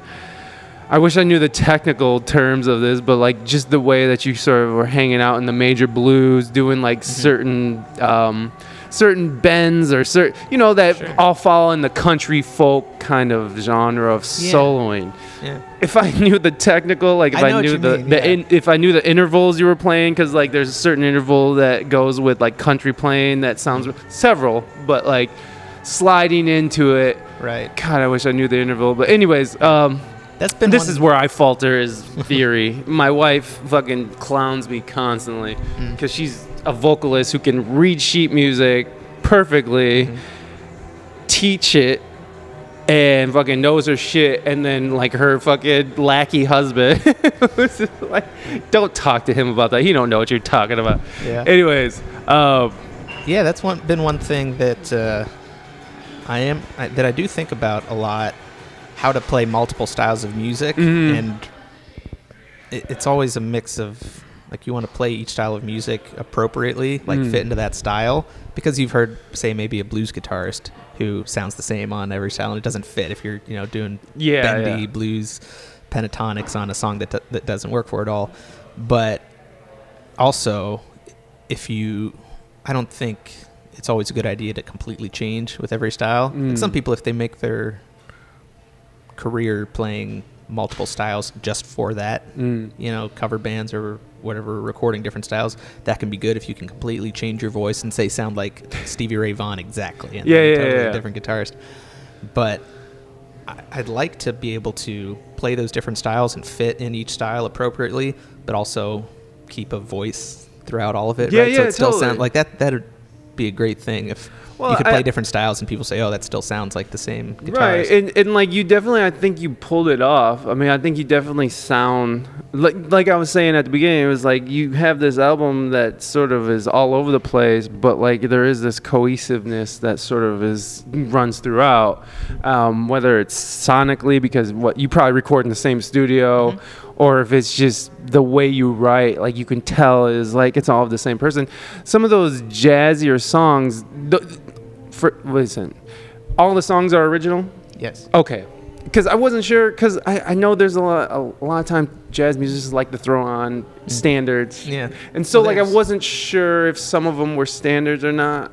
No, they're all mine. And the one track, the closest thing to straight ahead jazz, is the fourth track called First Love." And First that's Love, like- yeah. Yeah, and that's is like a jazz standard sort of thing because Yeah. the singer on that is a great jazz singer, and he took a vocal solo, so Right. Solo. Uh, but yeah, and, and I think as what I was getting at with the playing style is you had mentioned sort of a country type Mhm. influence in there. I've been told that, and also sort of the the jazz thing is hard to turn off. You know, even if I do play like Yeah. straight rock or blues, I can't always make myself do just like the bending thing, and there's nothing wrong with that. I just right. mean, He's like, I just need to getting- slide, baby. I well, I mean, it ends up getting like the jazz part starts to come out. You Yeah, know, start yeah. getting maybe a little too notey at times. But just, that's okay But- because it's tasteful. It's not like you're just Well, that's the goal to be able to. Right, because some people just like some people's idea of being a good player is just going, you know, and it's like, I think that's a lot. I see that a lot in younger players, mm-hmm. and then as they get older, I mean, it's those younger players who like realize it from the beginning that really take off and can do awesome things. It's those people who think they're great players who are just like, just going nuts and just not saying a goddamn thing. Which this is all the stuff I'm working on like now. For the last few years is what I've been really focusing on is like being tasteful and not being like because I've never thought I was a great player because I can do a fast run but uh, but people seem to like that. So it was very easy for me to sort of like live there and now I'm just sort of like okay that is not how I want to be perceived. Yeah. because I'm not playing I'm playing for people but really I'm playing for other musicians, Yeah. which is so stupid. No, that's, and it's shallow of me because really you should just be playing for yourself and like and if that resonates with people that's awesome. Yeah. Really it should all be for yourself, but it's not. Unless fucking you know Well, like it's, in- it's funny you mentioned that sort of thing because, say, audience perception, right? If you're playing a show, I've noticed if you, it's it's funny when you might play something in your solo that you think was the coolest thing, Yeah. and it might not get much of a response. But if you go up and do a really fast, like repeating bluesy thing, in Yeah. audi- the audience loves that, you know. And that, yeah, that's just part of it. It's it's it's funny you start to see that. So it's You important, do. but you yeah, one type of person's perception isn't Right. You have to take everybody's and perceptions together, and then also, of course, what you think about the music. Right. And, and I mean, really, it's how you process how you're receiving music and you're regurgitating it. And that's what you're kind of being judged on is how you're taking what's already been done and just sort of redoing it the way you do it. And whether or not that's original or stands out is is up to whatever, whoever. But it's kind of what we're doing. Um, but I- what I was talking to my friends the other day, like um, I got I played this festival where I knew a lot of these a lot of the other musicians, and um, some of the other musicians came up to me and was like, "Hey man, that was awesome! You fucking ripped it!" and blah blah blah. And and like when it's compliments come from just people from the audience who are like, "Hey, that was really great! You fucking killed it!" I'm like, it's really appreciative. But when it comes from a musician who you respect, you're just like, "Thanks," Yeah, you know, absolutely. you, Yeah. you know, you pop your collar a little more. So it's um. I I mean, these are very shallow points I'm making, but these They're are real. I think into it. but I, I think I, I think it's what I think it's what a lot of people think. A lot of musicians are thinking too. It's not something. It's not an original thought or original feeling. It's just it's just part of it. Yeah. You know, it's just part of the journey. Yeah. And that's kind of what this podcast has turned into is like the journey of a musician. yeah. Okay, so when what was the point because you said you had like a real like real job like like what we do isn't real job uh, but like you had a civilian job let's call it that so what what was it what did you? Well, you that like wasn't no, it wasn't anything special. It was I, just. d- I don't care well, well, yeah, I don't care if it was special So I, know it wasn't special. I mean, this is the best real job I've had. Oh, okay, the most sweet. real job because I like I worked at Subway in college. You know, Sweet, minimum yeah. wage thing, and then right when I graduated college, I you know I barely had any money because I was so Right. busy finishing things up with college and being a music major in the Roots Music Club. Yeah. that's all great, but yeah how do I pay live? any money, right? Right. So right when I graduated, I had some students, but I had to make money somehow. So I worked at a nursing home here in BG, just washing dishes. And then I, yeah, it was like yeah. No, no, no, but that it was fine. It was I had to wake up so early, so it was not. no well the, the whole point of it I, I know that like those jobs aren't they're meaningful in the fact that it probably makes you like be like i really need to focus on my music. Yeah, it's right, it's a i motivator. need to get out of here. Yeah. that's that's the only good thing about those kind of jobs. Mm, where i was going was like what was the point? Where was the like because a lot of people have like tipping points where they're just like and then my manager came up and said do it again and i was like peace you know? Um, some people are just like you know uh, music picked up and I, and I had to choose music or or or this or you know Yeah. music or washing dishes at a nursing home so what was sort of your tipping point, or what was the what was the motivating factor that got you out of like a job like that? Well, it wasn't really that for me because I studied music Yeah. in music school, which of course doesn't guarantee a career in music. It doesn't guarantee but anything. I, yeah, right. But I, I at least had the idea like this is what I want to do. So I was already teaching some, and I had an idea that I would want to, you know, while I'm younger and don't have any kids or anything, right? Yeah. I can survive just on- yeah, ramen noodles, baby. musician, yeah. so I so that was the plan always. Uh-huh. It might not be the long term plan because I also I was a double major at school, so I also have a degree in psychology. Oh, So later on down the road, I think I'll get more into that, maybe more That's stable interesting. career. But I, I can always do music, which is great. so wait, so, So, you have a degree where you could pursue like counseling or so, psych- like actually Right. like, yeah. that's well, it's just a bachelor's, but of course I'd have to go back to get a master's. Or I mean, at something, and least that's you already plan. That's have- why I got the double major while I was in there. So that was the idea. you. You're all responsible and shit. I wish I would have thought my life out a little better. But I decided uh, to drink. yeah, that happens too. It's okay. Yeah, of course. I, I like Um, that song on your album. Actually, is like the one about drinking. I just listened I was to. gonna it. say that would be a good one to play because Yeah, let's play that If one. you're gonna play a few, I think the first three tracks honestly are are a good offer a good variety. Uh-huh. Yeah, yeah. Because the first one is like straight up. It's like a blues shuffle, yeah, right? I want to talk about that a bit too. Please, please, let's, let's do. sometime, but I, yeah. Hold on, no, let's Yes, get to that. yes. And so, like, um, Third track, middle class moonshiner, I think is what you're referring to. I yes, but I, I was just else. curious still on like Sure. what was what was Oh. what was it that got you out of your dishwashing right. job into well, I, I mentioned the the other career plans because it wasn't like a breaking point or anything. Yeah, You know, yeah. There was no conflict or anything. There- It was nice people I worked with, but I knew I was just going to be building up students and gigs so I could eventually your plan was already in place. Right. You're yeah, like, it's- I know that this is exciting of a temporary. story, but it's just No, no, towards it. because it is it is exciting in the fact that like not everybody is that planned out and organized, and maybe that's something that might resonate with somebody. Whereas like, well, if you look at it like this, because you obviously went into this job like. My goal is this. Um, I'm gonna work this job until I can get to that goal. Mm, right. And so maybe someone who might not think about it in those terms would listen and be like, oh, setting goals or like, um, I mean, because when you're a kid, you're not really thinking about. Not everybody. I mean, it seems like you were very much involved Well, in it- it thinking about seems what's like that coming. as, yeah. I, as I'm talking about it, but Well, I mean, you obviously are in a place where you're able to work as a musician and you're happy with what you do, and I mean that's very important, and especially what you're under 30, probably, right? 25. Yeah. Okay. So, uh, for someone who's 25 to be able to say like I'm a working musician and like I have a bachelor's and a double bachelor, there was a lot of thought that went into that, and like that's I think that's important for people to know that just because you're a musician on whatever level doesn't mean that you can't like exist outside of like you know you don't always have to just play your you, I guess it all goes back to how like society kind of looks at art and musicians and like how it's not a real career. Even you were like, I need something to back up on if this music Oh, thing yeah, doesn't work it's- out. Yeah.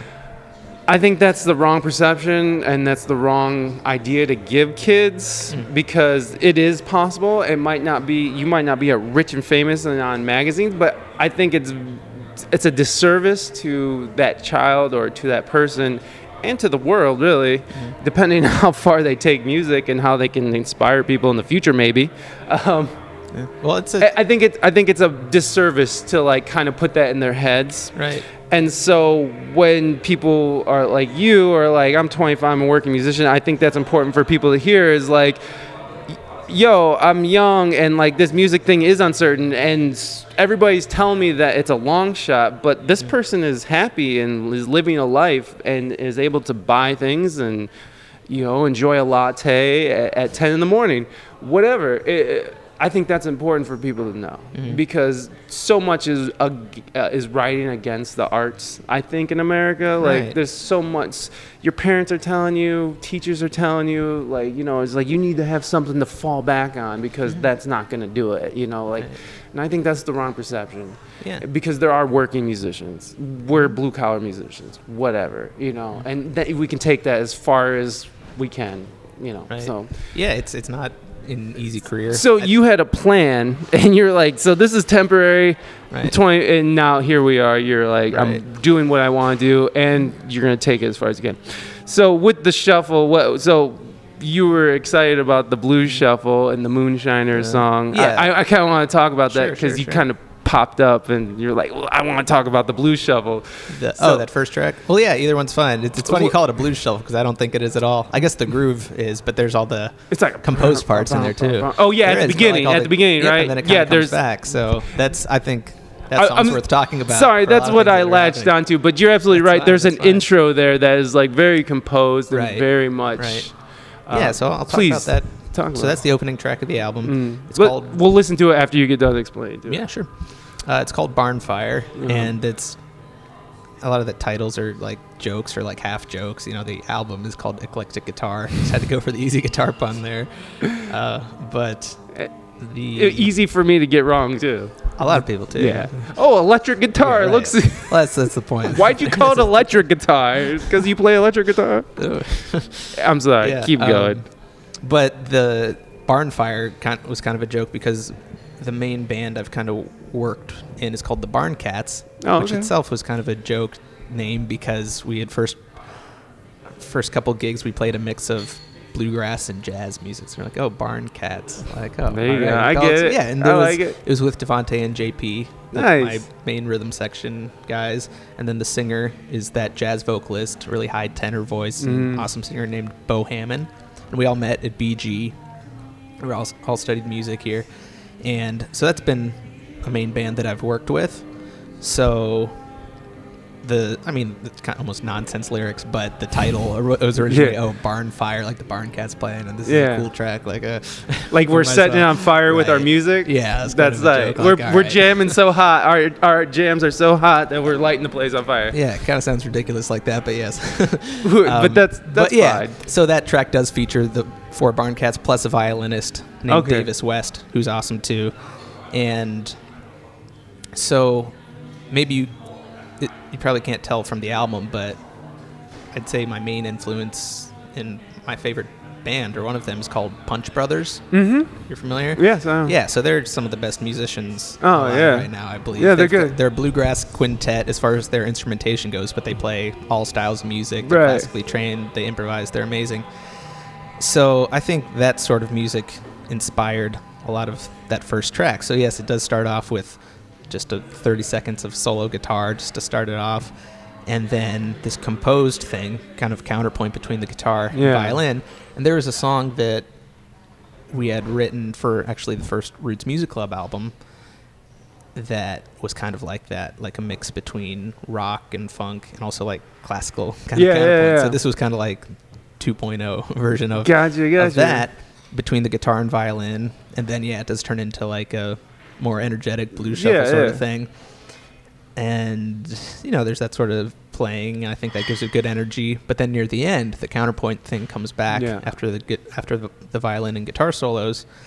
And I really liked that idea too, having the in, the counterpoint intro come back. Not quite as long; it was about half the length, and then the band kind of works back in. and all Yeah. works together. And and I was just happy with a lot of the polyrhythmic stuff in there. Yeah, okay. noticed. Uh, but I, th- I think that was just a good first track to start off with, kind of energetic, and if anything, it's a there's a lot happening on the album. Right. But I'm a guitarist, so I wanted to show off a bit of the the guitar playing. Yeah, the first course. album. And- it's also and a demo in some ways. It can well, I mean, and and like when you look at the whole album as like a whole, it kind of is like a motif. It's kind of like a setup for like that. There is a lot to the. There's more than you know, like that. There, it's kind of gonna be everywhere. Like Right, this yeah. album's gonna go places other Mhm. than just what you might think it would be. I don't know. I, I mean, like looking at the, the the art, the album art, I have no idea. Cause, Cause the way we kind of came in contact was uh, we needed someone to fill a gig, and Adrian Right. um, which that went good, right? Yeah, it went well. Okay, good. Um, but um, yeah, so like when Asa was sending, he was like, "Hey," because he posted something. He has further reach around here than I do. Um, he sent me, you know, I was going through the people who were like interested, and I was like, and I came across your thing, and I saw your album, and I just started clicking through songs, and Good Enough was the second song in the album, and, and I was, I listened to, it, I was like, oh my god, this is awesome. So like, I definitely went with you because of your album, but like when I looked at the album, I was like, I don't really know what this is going to be, but we're gonna, we're gonna dive like in. the album art. Yeah, yeah, yeah. Yeah, a lot of just from just like from that. a face value, I remember Right. just being like, because I was vetting people, Mm-hmm. because I didn't want to send just anybody up there and like, yeah. I mean, it, it's not it's not like the end all be all gig or anything, but it's still my name's attached to it. and I wanted to send someone up there that's not an asshole. So, so uh, yeah. Anyways, yeah. so let's listen to uh, Barn Fire, right? Right. Let's listen to Barn Fire, and then we'll come back. Mm, Am I vibrating? Oh, I should turn this off. I need to pay attention to the time. I'm sorry. I'm very caffeinated now. This coffee got me pretty hyped. That was the point. Um, okay, Barn Fire. Sorry, guys. Send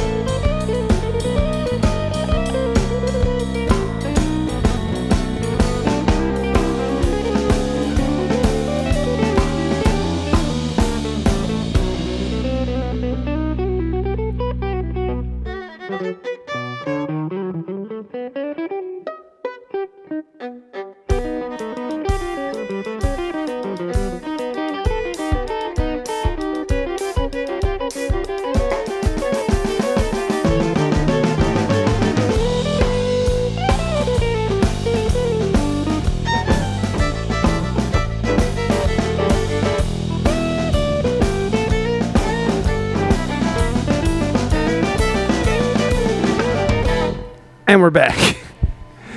okay, so the Moonshiner one was the other one you're kind of excited about. What was it called? It's called Middle Class Moonshine. Middle class moonshine, and those lyrics are were uh, I, I think I was paying attention to those because those kind of resonated. Because um, what did what she say? It's like I can't afford to sh- shrink, so Oh, that's that a good one. enough reason to I need- drink. Or well, something. that was. I think I need a lot of rhymes for drink because that was the refrain that kept coming back. right, but that resonates whole- because you know. I mean, please talk about it. Well, yeah. So that was.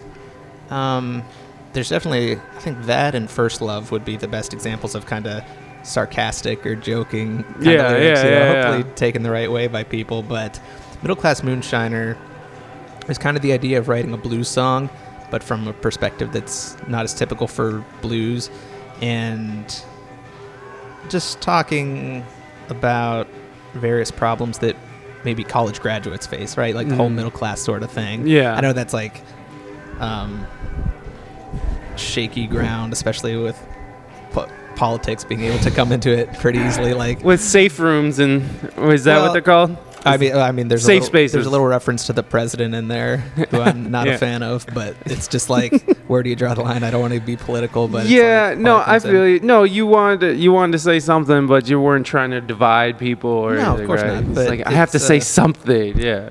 Yeah, but I think it's kind of so. The song's not about me. There's certainly Yeah. things that I've dealt with in there, but it's almost Well, because you even like make a real reference. It's like I'm just a white middle class privileged There's a- there's a line person. like that, You know, yeah, like because there's a there's definitely I definitely heard I definitely heard I your think the- political yeah well, thing going in there, but well, I'm pretty liberal, so it's I'm liberal of- too. I mean, It's uh, I don't know if that lets me speak from a, a certain perspective. you can speak up however uh, you want, man. but it's well, like say, I think the second verse, believe it or be, or the one after the first chorus or whatever, I think I'm most proud of because there's lines, you know, mention the president there, and Hmm. um, also like say like student debt, you know, like get Yeah. away from politics, just something that I think hurts a lot of people I know. Oh yeah, like, it crushed my wife. Oh debt. my god, Yeah. it ruined my life for a long time until she realized that her debt wasn't through the federal government and it was through private loans. Mhm. Seven years later, no debt. well, she work? still has a little bit. Uh, she still has the federal loans, Mhm. so that's still like, but it's manageable because she went to out of state private music school. Mhm. So and she went she went to Seattle. She she's from San Diego, but she went to Seattle, out of state, private Christian music Mm-hmm. program, whatever. Crushing debt. Like I just remember her crying. Like they wanted like seven hundred dollars and like her rent was six hundred, you know? Yeah, it's yeah, it's a lot. like but it's yeah, not to get too far into that. No, no, I no. The, which is a whole nother scam of itself, but that's fine. Mm-hmm. well, yeah. The point is, I think the lyrics speak for themselves on that one, so I don't have to. But it's just like there, there's there's a lot of things in there. Of course, there's like some like silliness to it too. But I, yeah, I think that's I was proud of the song. So But that's your attempt to make a political stance. I like no, it's not because I didn't. Well, it sounds like it was I some mean, kind of a- attempt. it's not political at all. Um, I just mean some of that kind of bleeds Oh, through. here we go. Mike Bryce, political- like liberal as it gets. liberal warrior Oh God. or SJW Mike Bryce writing political movement songs. I'm sorry. That was so stupid and I'm I apologize. Please. It happens. Let's listen let's listen to Middle Class Moonshiner and uh, we'll be right back. Sure.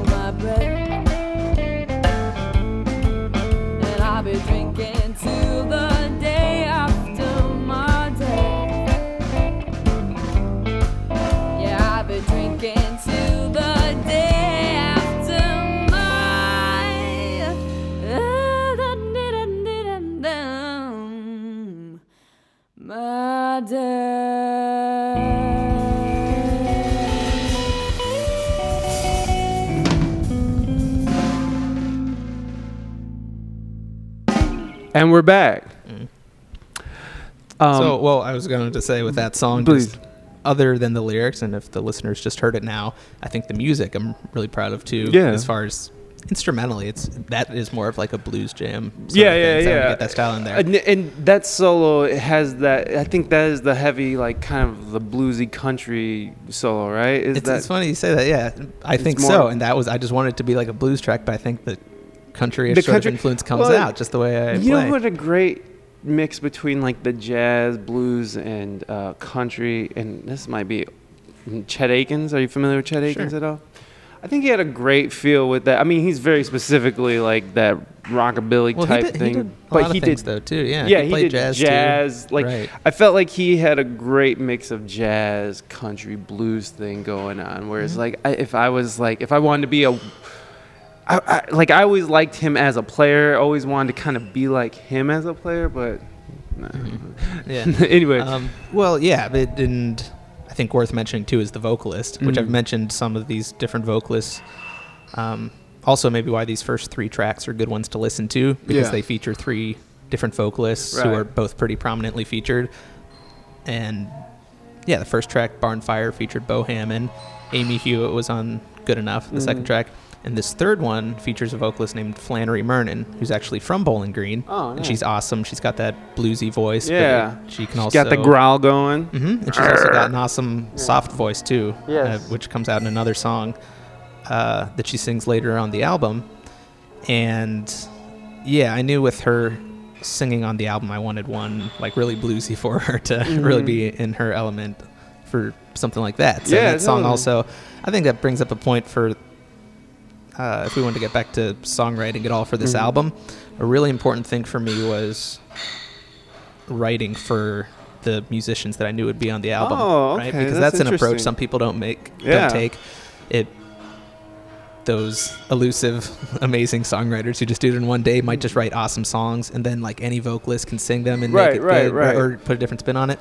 But when I was writing these songs, I basically knew who would be singing on each one, so that actually influenced the writing a lot. Wow. I, I've worked with all these vocalists before. Well, and that's a great jumping point on its own. Like knowing that this is, I mean, just knowing who you're working with and being able to have a direction from that Mm-hmm. itself. So, like, you knew you were going to be working with this bluesy singer who has a great register for the Mhm. blues, and you're like, I'm going to write a blues song, and like then she's going to right, sing like it. as I was Yeah. right, as I said, all so just songs, as I a jump off them- point by itself, just Mhm. knowing who you're working with and Right. knowing just having the capability of writing for that right, person. and that was a great challenge to yeah. try to write different styles.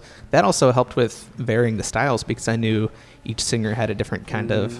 style. Yeah. Like Bo did a lot more jazz and that sort of thing. Um, Amy, who sang "Good Enough" in another song called "Promise," has this really beautiful, soft voice. Yeah. So I wanted to write songs that made the best of that.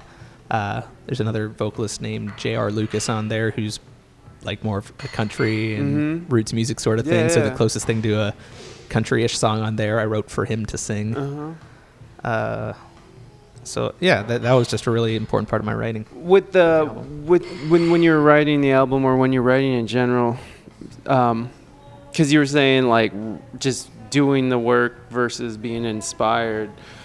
Were you actually taking like okay from 2 to 5 p.m today i'm writing or it was it just like whenever you had a chance? Like was it a very rigid scheduled thing or was it just whenever you had time? Like how was how did you approach it? It wasn't rigid like the same time each day, Mhm. but I did like to look ahead in my schedule and see like when will I actually have a few hours Yeah. together to write because I, I found that was important and maybe a reason I haven't written too much lately because when you're doing a lot of things um, your free time might kind of just be scattered right so if you have an hour here hour there that's good to get other stuff done but if you really want to get into writing I think it takes at least a few hours altogether because Mm. it's just starting to write or play and then you kind of get in the flow yeah, of it. and so much goes into that, and whatever it is, I mean, like to get into a mode, it might take you just sitting there noodling, you know, just boo, and just sitting here like mindlessly, like meditatively, whatever it is that gets you in that mindset. right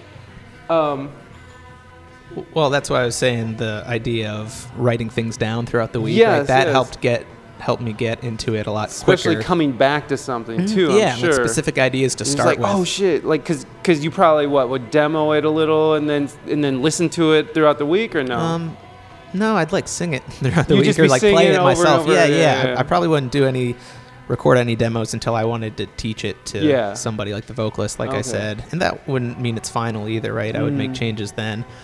But as I said, this type of music, or maybe it's just me, it just took a lot longer time, and some of it was, and this kind of was comforting to me, knowing that, that of course, it took a lot of inspiration and things like that, but I realized certain parts of it could just be chipped away at and I Yeah. could just work without even thinking much and that's where the musical training and ability comes out with Yeah, like if it was see if I was like writing string parts for one of those softer songs and that was for for a crazy person like me who's too organized and plans things out way too much that would help because that would take some pressure off Right. like knowing all right even if I'm not quote feeling it today yeah, yeah, yeah. uh, I could still get some work Right. done, make some progress on some of these songs just by sitting down doing it. And then, of course, when you start doing that, then you actually do get inspired, right? Right, like the right. priming the pump all of a sudden, yeah, all of a sudden, Because then you're like- working. Yeah, Yeah. yeah. You're in that mode.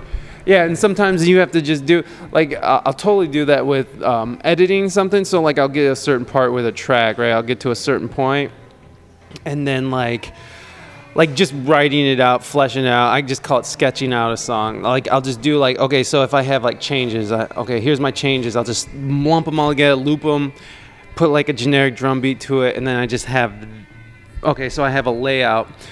And then if I'm just stuck like with maybe a change up or something or, or a progression, I'll be like, I don't fucking know what to do here. So I'll either move on to a different track or I'll sit there and do all the micro edits. So I'll start going through and maybe adding drum fills or I'll go through and maybe I'll add in dead space between like information waves, you know, like I'll just kill that dead space just so just so in the end mixing it's easier to mix it down and just mm-hmm. faster more streamlined and then through that I'll kind of be inspired maybe to add in a change. It's like, oh wow, that's cool. That's like I can add delay here, and maybe that will carry over into the next part. Whatever it is, just working through certain uh, technical aspects of it can trigger other uh, Right. can trigger um, creativity and um, writing and stuff like that. Have you ever read uh, Steven Pressfield's book, the uh, War Art of, not the is it the War of Art, not the Art No, of War, I haven't. uh, Art of Wa- the War of Art. Um, he kind of goes through it. He's a writer. He did. Um, he wrote Tin Cup. I don't know if you know. No, I think Will familiar with the author, Smith. but Well, Will Smith, he was in the movie version of that. Anyways, he's a writer. He writes books, screenplays, and his career didn't start until he was like 45. Like he just he came to a point in his life where he's like, I'm just gonna treat this like a job. Get up from like nine to five. I'm writing, and so he comes from the camp of like, just fucking do it every day. You get up, grind, grind, grind, and there is merit to that oh yeah. but there is like uh, the thing is the most successful people i know that do music have that they do that they like i get up and i write and this is how i do it i don't know like do you do you, were you, i mean i know i just asked you you had to kind of schedule your stuff in. Is- um, do you ever see yourself kind of being rigid like that ever getting to a point where if that was the case that that's how you would approach it? Or do you kind of like how you chipped away at it? well, this? at times I, I think that would be a good thing. At times I think I did that. Mhm. The only reason I couldn't, you know, spend a whole day writing, or one of the reasons is, of course, you know, if you're working or doing other things. Yeah. You know, uh, but I I do like the idea of being able to just keep working at something. Mhm. Like I said, I think I kind of held myself back from that at times, and I'd like to be able to do that because if you can just write the way you're talking about, Mhm. as long as you can edit afterwards, Right, and, right, and, like, right. choose what the best stuff is, that's a really good right approach, I think. but that's not always I feasible yeah, it's not always feasible, but but say even if you have time to do that, like on a weekend, just for Mhm. example, uh, you have to work in breaks and things like that, Mhm. and by that I mean actual breaks, just resting or just doing other stuff. I think right at times. well you have yeah you have to like i think like you what you hear with a lot of people who are creative who are a lot of creatives um, is that they have to have downtime they have to have time to be bored they have to have time it's almost like it's like a fuel tank right it's like they they drain it and then they have to fill it back up with boredom or whatever it is something other than being creative Right. Well, I don't even know. For that reason, I don't know if I could do just uh, like writing. You know, like I Mhm. think I'd like it. Right. Of course, kind of trying to work to a point where I can just perform. Like I love Right. how I'm just doing music now, and I do like teaching. Right. But of course, if you, you get to a point where you can just perform, right and tour, I just that's, that's be, the main. and then thing. like perform original music only Right, exactly. That's and like what you're so, like the towards. different levels you're leveling right, up exactly. through it but it's what I'm saying is I think that I don't think that'd be impossible, but I think that's actually a challenge in itself to yeah say if you are only writing to keep focused on that or still feel like you're being productive even if you're not Mhm, you know yeah. It- i think if you can be in my case if i'm at least teaching some or playing gigs that's a good thing for the writing because Yeah. then you're off doing something else that isn't just taking a break. You're actually being productive and you know feeling like you're getting things done. Yeah, so then you go back to the writing and that's part of your job too but it's not all of it. Right, so it's- right. so it's not like you're just Yeah, having- up and trying have- to write. Well i mean I think also having the variety of stuff doing is keeps you going as well. Yeah so like performing you write and you teach you have all these different outlets all these different mediums all these different facets to sort of express yourself i think that's super important too rather than someone who is just like i just do this i just do you know like to me that almost turns into factory work It's just easy to get burnt out. yes matter exactly doing, exactly If you treat it It's- like that. you might as well just be well it's way better than pushing a button a thousand times a day i mean writing music is far better than that Yeah, but it is, but I know what you mean. Like, it can be, it even if you're doing something that you really monotonous. love, Mhm. if you overdo it, of Right. course, that can even seem tedious. you I really like pie, but if I overeat pie, I'm gonna feel terrible and be a fat diabetic and have my foot cut off. So you, you you're saying how like you're I mean, you're a busy guy. You you're hustling. You're constantly in hustle mode. Uh, I know you probably don't call it hustling, but you're constantly um, in motion. Do you know going somewhere? Having to you have, you're scheduled somewhere here, scheduled somewhere there. Um, do you find that sometimes that you get too busy to sort of like focus on writing, or too busy to even focus on your own playing in general? Yeah, and I think I've been all right with that this year so far because since this album was such a big project last year, like Uh-huh. it ended up taking more time and energy than I had wanted. I think it was still worth it, definitely. But, Definitely. Um, I think I, I let myself take a break from writing this year. And I'm still playing a lot because, um, like playing a lot more gigs this year has Mhm. made me have to learn a lot more music and things like that, right? Yeah, totally. So that's just where I'm getting a lot of my practice in. Hell right? yeah. Like I mean, yes, music's my whole job now, but teaching isn't the same as practicing, right? So even if I have a guitar in my hand when I'm teaching the guitar, that's not the same as actual right. practice. Practice.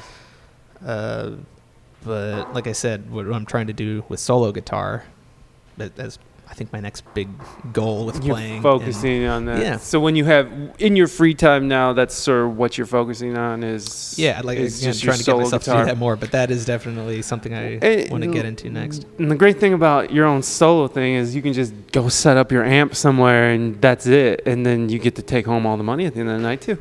yeah, not just yeah, that's true, and not just for performing, but uh, this is definitely way in the distance. But I'm vaguely thinking my next album would be like a solo Oh, guitar thing, that's not just because that's what I'm playing more of, but it would just be such a different process from the last one I did, right? Right. Completely different because there so much of the work with the last album was writing not just writing the songs but parts for other people and so much technical stuff like organizing the recording sessions and rehearsals and things like that yeah. and i was used to that like i said from the roots music club so that Yeah. helped but i think if i did a solo guitar album that would be a very different process still a lot of work but Yeah. then like 90% of the work would just be On playing you. right and just it's playing like- and it's just so- me showing up and right and also me. just as far as the actual process of recording the album goes it would also be very different because this would even the recording process was such a long thing and then mixing and all that with this last one if i do a solo guitar thing it'll just be me writing the solo pieces and learning them really really well Mhm. and then when it's finally all together then i'll just schedule a couple recording sessions Right. solo and just You can probably just shit it out in a day. be- yeah. the recording yeah i want to be to that point where i can play these original compositions well enough that i that the recording process will be just, Just as simple as playing quick, them yeah. and then a simple mix and i think that would be a good way to do the next project just very Well, different from the last one but it'll still be a lot of work but it'll be on the playing side of it now Yeah, yeah. No, it's it's it's so like scheduling musicians, especially good musicians who are in demand. Mm-hmm. That's hard. It's fucking hard. Like me and my wife, we're working on it right now. We're trying to. We're in the. We're in that decision moment. Where where we're like, are we going to make an album or are we going to make an EP? Because like right now we have an EP, and it needs just a little bit more work, but now that we live in Ohio, because we came, we moved from San Diego last September here, and um, so she's been flying out, and because we're where we're recording is a very specific place that we have to record at because it's first of all it's all one takes. I mean, you, they do multiple takes, but it's all just you know live. It's all recorded live. It's all recorded on the tape and it's all recorded through all these old amps and shit. So it there's like the whole process is just time consuming and not that working with tape and old equipment is is such a huge hassle, but it, it can be, you know. We've had several hiccups, but um yeah, it- just trying to get those people together, organize it, and then because also what we're doing is I'm writing the music on like uh, uh not Reason, Jesus Christ, Ableton, and so a lot of the drums and stuff are electronic, and so they're taking the song that I did on a computer inbox, and I'll play guitar and bass or whatever, or, but and then they're turning it into a band composition. So there's also that. So not only are we flying out there, but we have to get rehearsal spaces, and then we have to have time to rehearse. We have to get the musicians to rehe- have time to rehearse. Then we gotta make sure that the musicians can get into the studio because we're paying per hour, motherfucker. And like, you know, getting them there on time and like, get, it's it's it's a fucking it's a nightmare. It's a fucking nightmare to put together something like this. Mm-hmm. So. So like from start to fi- so from start to finish, how long did was the whole process of of eclectic guitar? Uh, it was it was a good year. It depends a year? What, That's it? It depends what you include in the process, but yeah, I mean, guess. I thought that was a long time, but yeah, like the writing. Yeah. As I said near the end of 2016 Yeah. or second half of 2016, I tried to write more, but it really didn't take off until the beginning of 2017. Yeah, I mean, And I was getting the musicians together by, you know, spring 2017. I knew who was going to be on it, and we were, I think, rehearsing a bit uh, of the songs that we that were done. yeah. Uh, but then into the summer, I was still finishing some songs, but also we started recording in like June. Yeah. And we had four recording sessions just kind of spread over a couple months Okay. in like the summer into early fall of last year. Okay. And then just, yeah, did all the So- mixing so- last fall. So a year, I, I don't think a year is that bad, Yeah. but but it was probably music that's it's probably been bits and pieces of music that's been probably been sitting around for a little while that you've probably had right like No, am I not no really. or is you started keep all setting me up for these awesome talking points, and I'm like, no, because no, it's uh, No, no, it's- that was really written like all for that album. I think that's awesome though. Like, because you're saying set me up for awesome talking points. I think it's an awesome. I think it's an awesome talking point that you went into something just completely blank. Was like, let's start from the beginning. Nothing's written out. Except Nothing. one song I did, I had Oh, written. you for- fucking liar. yep. we had recorded a. There's an instrumental on there called Strike Three, okay. um, which is kind of like a jazz funk sort of thing. Mhm. And we had recorded that. Is that the one that's just sort of the bass line hangs out and on yeah, a root? and it was okay. well, not or maybe we're kind of like he, it's a repetitive bass line. It's like kind of a groovier bass line. yeah, the faster I'm- one. I think there's so. another slower one, kind of like that. But yeah, I don't know the names of any of your songs, but I've listened to your album like four or five times. So Oh, great. well, it's it, it was originally recorded on one of the Roots Music Club albums, Mm. and I had written it then with Devontae and JP playing with me, so guitar, drums, bass, and then saxophone played the lead instrument. But the saxophonist had, I believe, moved away by that point when I recorded Gotcha. this album. So we actually just had a violinist do it, and it was the same violinist from Barnfire, Okay. Davis West, and he and that was very improvised song. Like Yeah. I'd written the melody and things like that, and how the groove goes. But then there was a lot of improvisation on all of our parts. In fact, there's drums, guitar, and violin solos on the whole thing. The only instrument that doesn't take a solo on that is bass. Mm. But we've talked about how that's maybe the most important part on the whole Right, track because yeah. it keeps that groove going the whole Totally. time, even when the time signature changes for the drums and the Mhm. other parts. He keeps that going. It's this whole like changing meter type thing with that song. But I mean, it's just I couldn't do it with other musicians, at least not that I've known at the time, because it's Yeah. been working with Devontae and JP for so long that I knew they could handle that sort of thing and Yeah. keep it steady, and it still felt natural. Did- so I was glad to revisit that song and re-record it. Is though is that one of those things that that choice to sort of make a change the time signature was that choice like I mean I know on some level it's creative but was that also like on some level like I just want I just want to do it just to see to just to do it just Mm-hmm. Yeah. to see how it goes Yeah, or well, it's. it- I so mean you already is- knew how it was gonna go but like you well, not really. So that one is, as I said, the one that I wrote a while ago, Right. while I was still in college, and it. I guess I was asking like how much of that is like your nerd, your music nerd, and how much is it like this is a real creative Well, choice I'm that's gonna move to- the song. Right. I want to think. I'm trying to think of it because that was written so long ago. Yeah. But I think it was. I think it was a little bit of both, and I wanted to try this interesting thing. So it's it's like in three four time. Mhm. Strike three. Also, I guess a joke title, as jazz Okay. musicians kind of do with instrumental songs. Yeah. You know, take five by Dave Brubeck. Right, It's almost right. like Yeah, I'll play on three. that. Sound like a cool phrase, and also like it's in it's in three four for most of it.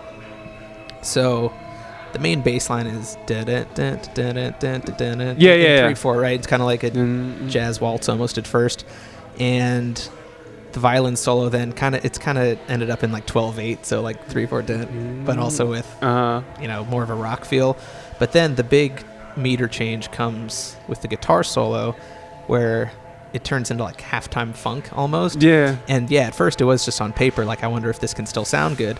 And it's that three four bass line. Let me think. It's whatever the quarter note is in three four. Okay. Dun, dun, dun, dun, dun, dun, turns into the eighth note Okay. for halftime funk. So it goes from dun dun dun dun dun dun to dun dun dun dun dun dun. Okay, look- like that. And what I wanted to see uh, if this could work was keep the bass line doing exactly what it was before Yeah. while the drums and guitar go into this 4-4 funk Yeah, groove. yeah, uh, and it surprisingly sounded good yeah. Yeah, man. devontae just holding that bass line really steady uh-huh. and the rest of us kind of going into a totally different groove and, and like the form followed for the solos it was like a minor blues form yeah. and it followed the form in the new time signature so we kind of made the bass line fit in that and it's like pretty heady stuff if you listen to it folks on the bass line it sounds wrong Well, now we got to play it. Let's great. just play the fucking say, song. Let's do. just play the fucking song. Okay. Uh, and what's the name of the song again? called strike three All right, we're gonna do strike three, and we'll be back.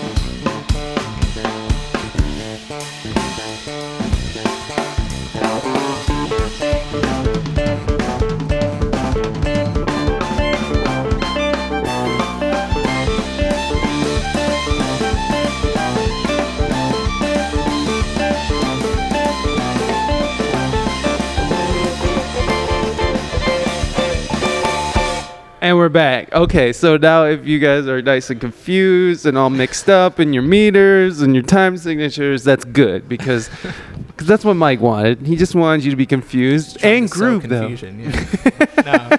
no, no. I mean, I wanted to. I think, yeah, I think with complex music like that, it's it's a great thing if you can make it sound good but still be. Yeah, totally. like you know who's really good at that? I thought is Snarky Puppy has that like Yeah. really they can sort of capture that essence of just being like these virtuoso virtu virtuosos, um, and also creating like this very palatable Yeah, and, and attainable music that a lot of people can get onto.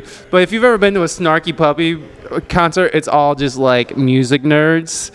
And a, a- it's like total dude storm, it, music nerd dude storm. Nothing against the ladies. Ladies can play their asses off. It's just that it, I don't know. It just seemed like there was a lot of dudes at the Snarky Puppy show. just a lot of music nerds. I think Um, Punch Brothers are like that too with uh, writing such interesting stuff, but it still sounds good. If Mm-hmm. Right. you listen to some Punch Brothers songs, it'll change keys so much. Like even their more pop-ish Mm-hmm. sounding songs, they'll change keys Mm. throughout, and you don't even notice. Yeah, and I did that a couple times on my album. Like with Good Enough, there's key changes in there. Yeah. it- you might not even notice because I the just key change is the key change between the the verse and the, The chorus, much, okay, But yeah. I was, like I was proud that with is- that one with the chords I used to transition, so it still sounded natural. It did. No, because like that definitely does stand out to me because you get to this point where you just are like you're kind of lulled into this sort of your your Mm-hmm. your your main riff there or progression and then all of a sudden it's like it's a change but it, it takes you back it like I don't want to say off-putting because it's not off-putting but it, it definitely like you notice it but it flows just like Right, it's that's- fine that's it's it's there, not yeah. like a bad thing i wasn't trying Yeah. to um, i know you already mentioned you're working on your solo act but is there anything else in your playing or anything in your past that you've uh, any challenges or weaknesses that you've tried to overcome with your playing in the past or currently? And i, I know you're trying to really get a hold of this solo thing but is there anything else in your playing? And i always give the example is like i play piano um, but my left hand isn't that great so i run s- drills on it. So something like that but it can be on anything it can be songwriting you're playing just something to do with your playing or music or whatever you're doing so Yeah, well, there's the songwriting, and I think we've Yeah. talked about that. You know, s- struggles with that and weaknesses with that. As far as playing goes, it's even with how much I play jazz, I'm not the strongest straight ahead jazz player. Mhm. And like an example of something I always am working on and want to keep working on is speed. Mm. Like I think I'm pr- I'm a pretty fast legato player, and that comes out when I improvise. Yeah. like just my left hand going. But I've never been great at really fast, say eighth notes, like picking each Mhm. eighth note for like say really fast bebop, really fast jazz, Yeah. right? So that's something I str- I stray away from, which I should you know Mm-hmm. Well, make it- myself play more of it. But say you know just a really fast bebop tune at And it's interesting 230, bec- 250 beats per minute. Yeah. being able to play eighth notes nonstop through the whole thing really cleanly, really well. Like, that's impressive and something I don't do too much. And it's interesting that you that you found an interest in bluegrass because bluegrass is a lot of that as well, right? But I it's don't like do that as well. yeah, you know what I mean. Like, that, but like it, really is that yeah. single that single picking, but like just that quick picking, just Mm-hmm. blowing through those scales. Like, and it's funny you say that because it's I thought I played a good amount of bluegrass, but maybe it is more of a country sort of thing or slower bluegrass. Because I've got a couple gigs coming up with another singer uh, that I rehearsed with recently, and he's also he spent a couple years in Georgia. His name's Corey Jolly, and he's an awesome singer and guitarist that I knew from BG. He's been in Georgia the past couple years, and there he had to learn a lot of bluegrass guitar. Oh, cool. And so he's become an awesome guitar player too. So I was just and mandolin, and I was just rehearsing with him, and we were doing actual bluegrass and Oh, like nice. fast. You Oh, know, it's wow. a struggle to keep up. So that's something I need to work on too, especially on an acoustic guitar, being able to flat pick Yeah. eighth notes Oh, at that tempo really man. cleanly. So that's another weakness of mine that I really need to work on, especially if I'm going to play like real bluegrass. yeah, like yeah, guy. really doing it. Mm. I, I just saw this one act. His name is Billy Strings. Oh, yeah. Did you see him here at the Black Swamp Festival? No, I saw him at Hookahville. Oh, Hookahville 50. Um, I don't know if you know who Ekoostik Hookah is. They are a hippie So. jam band. okay. Um, if you're interested in in like that kind of flat picking like stuff, oh, their guitar player is really good at it. He's a rock guitar player. He plays a like a like an original like 50 something gold top. And he's just incredible. His name's Steve Sweeney. He's definitely worth like just looking into as a player. It, the band is okay. Um, no, I love the band. They're they're a big part of my adolescence and stuff. But anyways, I saw Billy Strings and Yeah. he was a great. I was because like he started. They just started off. It was just four of them, no drummer, just the strings, and um, it was by by the middle of the set, you're just like, what the fuck? Like, cause, They were awesome. Because I, mean, because they also delve into that psychedelic world Mm-hmm. because they can play these hippie festivals, and like that's exactly what they Mm-hmm. were doing. And I was definitely under the influence, so like it was definitely working on a lot of levels for me. Well, they Um, were here in Bowling Green about a month ago for the Black Swamp Arts Festival. They Oh, were one of the headliners, and yeah, know they were great. I had heard of Billy Strings beforehand, and I Mhm. listened to him a bit more in the week leading up to the festival, you know, Yeah. just to be more familiar with his music.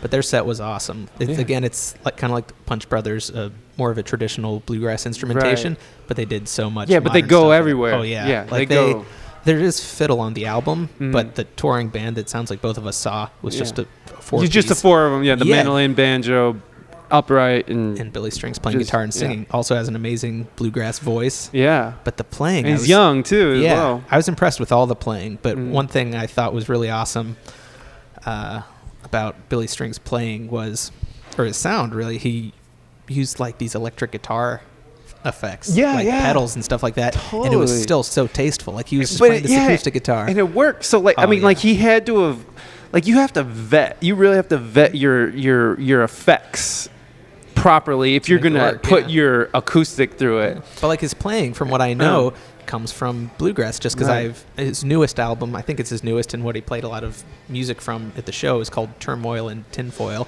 and it's Oh. awesome. So I've been listening yet. to that a lot. About to listen to that on the way Yeah. home. And I checked out even some of his earlier stuff too, and he had an album I think from five years ago or so that was pretty straight ahead traditional bluegrass, Mm. and that was awesome too. But Yeah. you kind of see like that's where he comes from. Yeah, and he that's learned to do that really really well, and now he's taking that and changing it up with. Well, I heard somebody was telling me at the festival that it was like, yeah, he was this like child prodigy bluegrass player who like got sick of playing with all these old guys who were playing like were very stuck in this traditional sense of of the genre. And he was like, "Fuck that!" And he decided, as a young kid, he's like, "I'm I'm done playing with old guys. Like, I'll play with them, but like, I need people who are gonna be down. Because you do see like people who are very traditional players they get very stuck in that tradition which is cool which i love. I think that's an amazing thing to impart on the world is like you just devoted your whole life like bb king devoted his whole life to just the fucking pentatonic you know? Like it's amazing.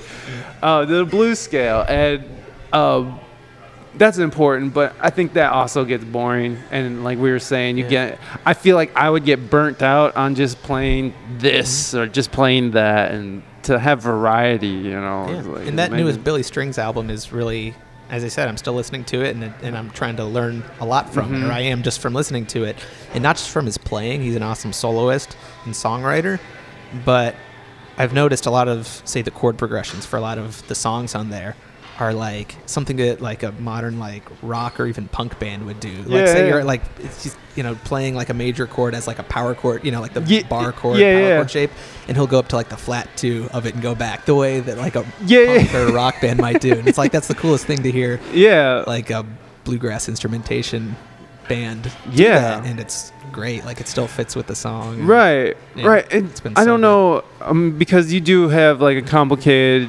um, sense of writing and stuff. You like to have several different things, you know, several different time signatures going all at once and stuff. Sometimes. Do you? Well, yeah, but do you find?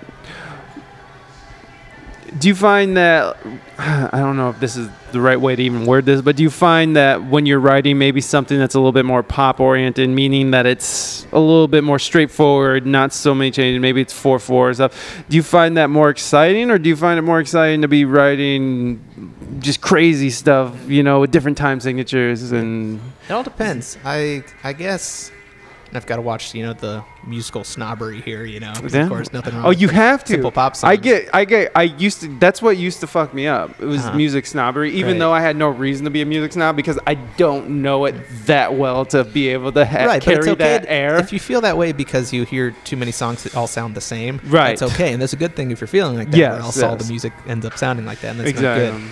So as I said, some strangely enough, somebody like the Punch Brothers, Mhm. as I've said in recent years, they've gone more into, I think, trying to be more accessible, like songs Mhm. that sound like they could be more pop songs, Right. but they still have like key changes in there and like these awesome instrumental parts that are Right. just buried in there somewhere. yeah, yeah, So. I think something like that helps. So again, Yeah. like the song "Good Enough" does sound more like it could be on the radio or something, Right. as opposed to other songs on that album not sounding like that.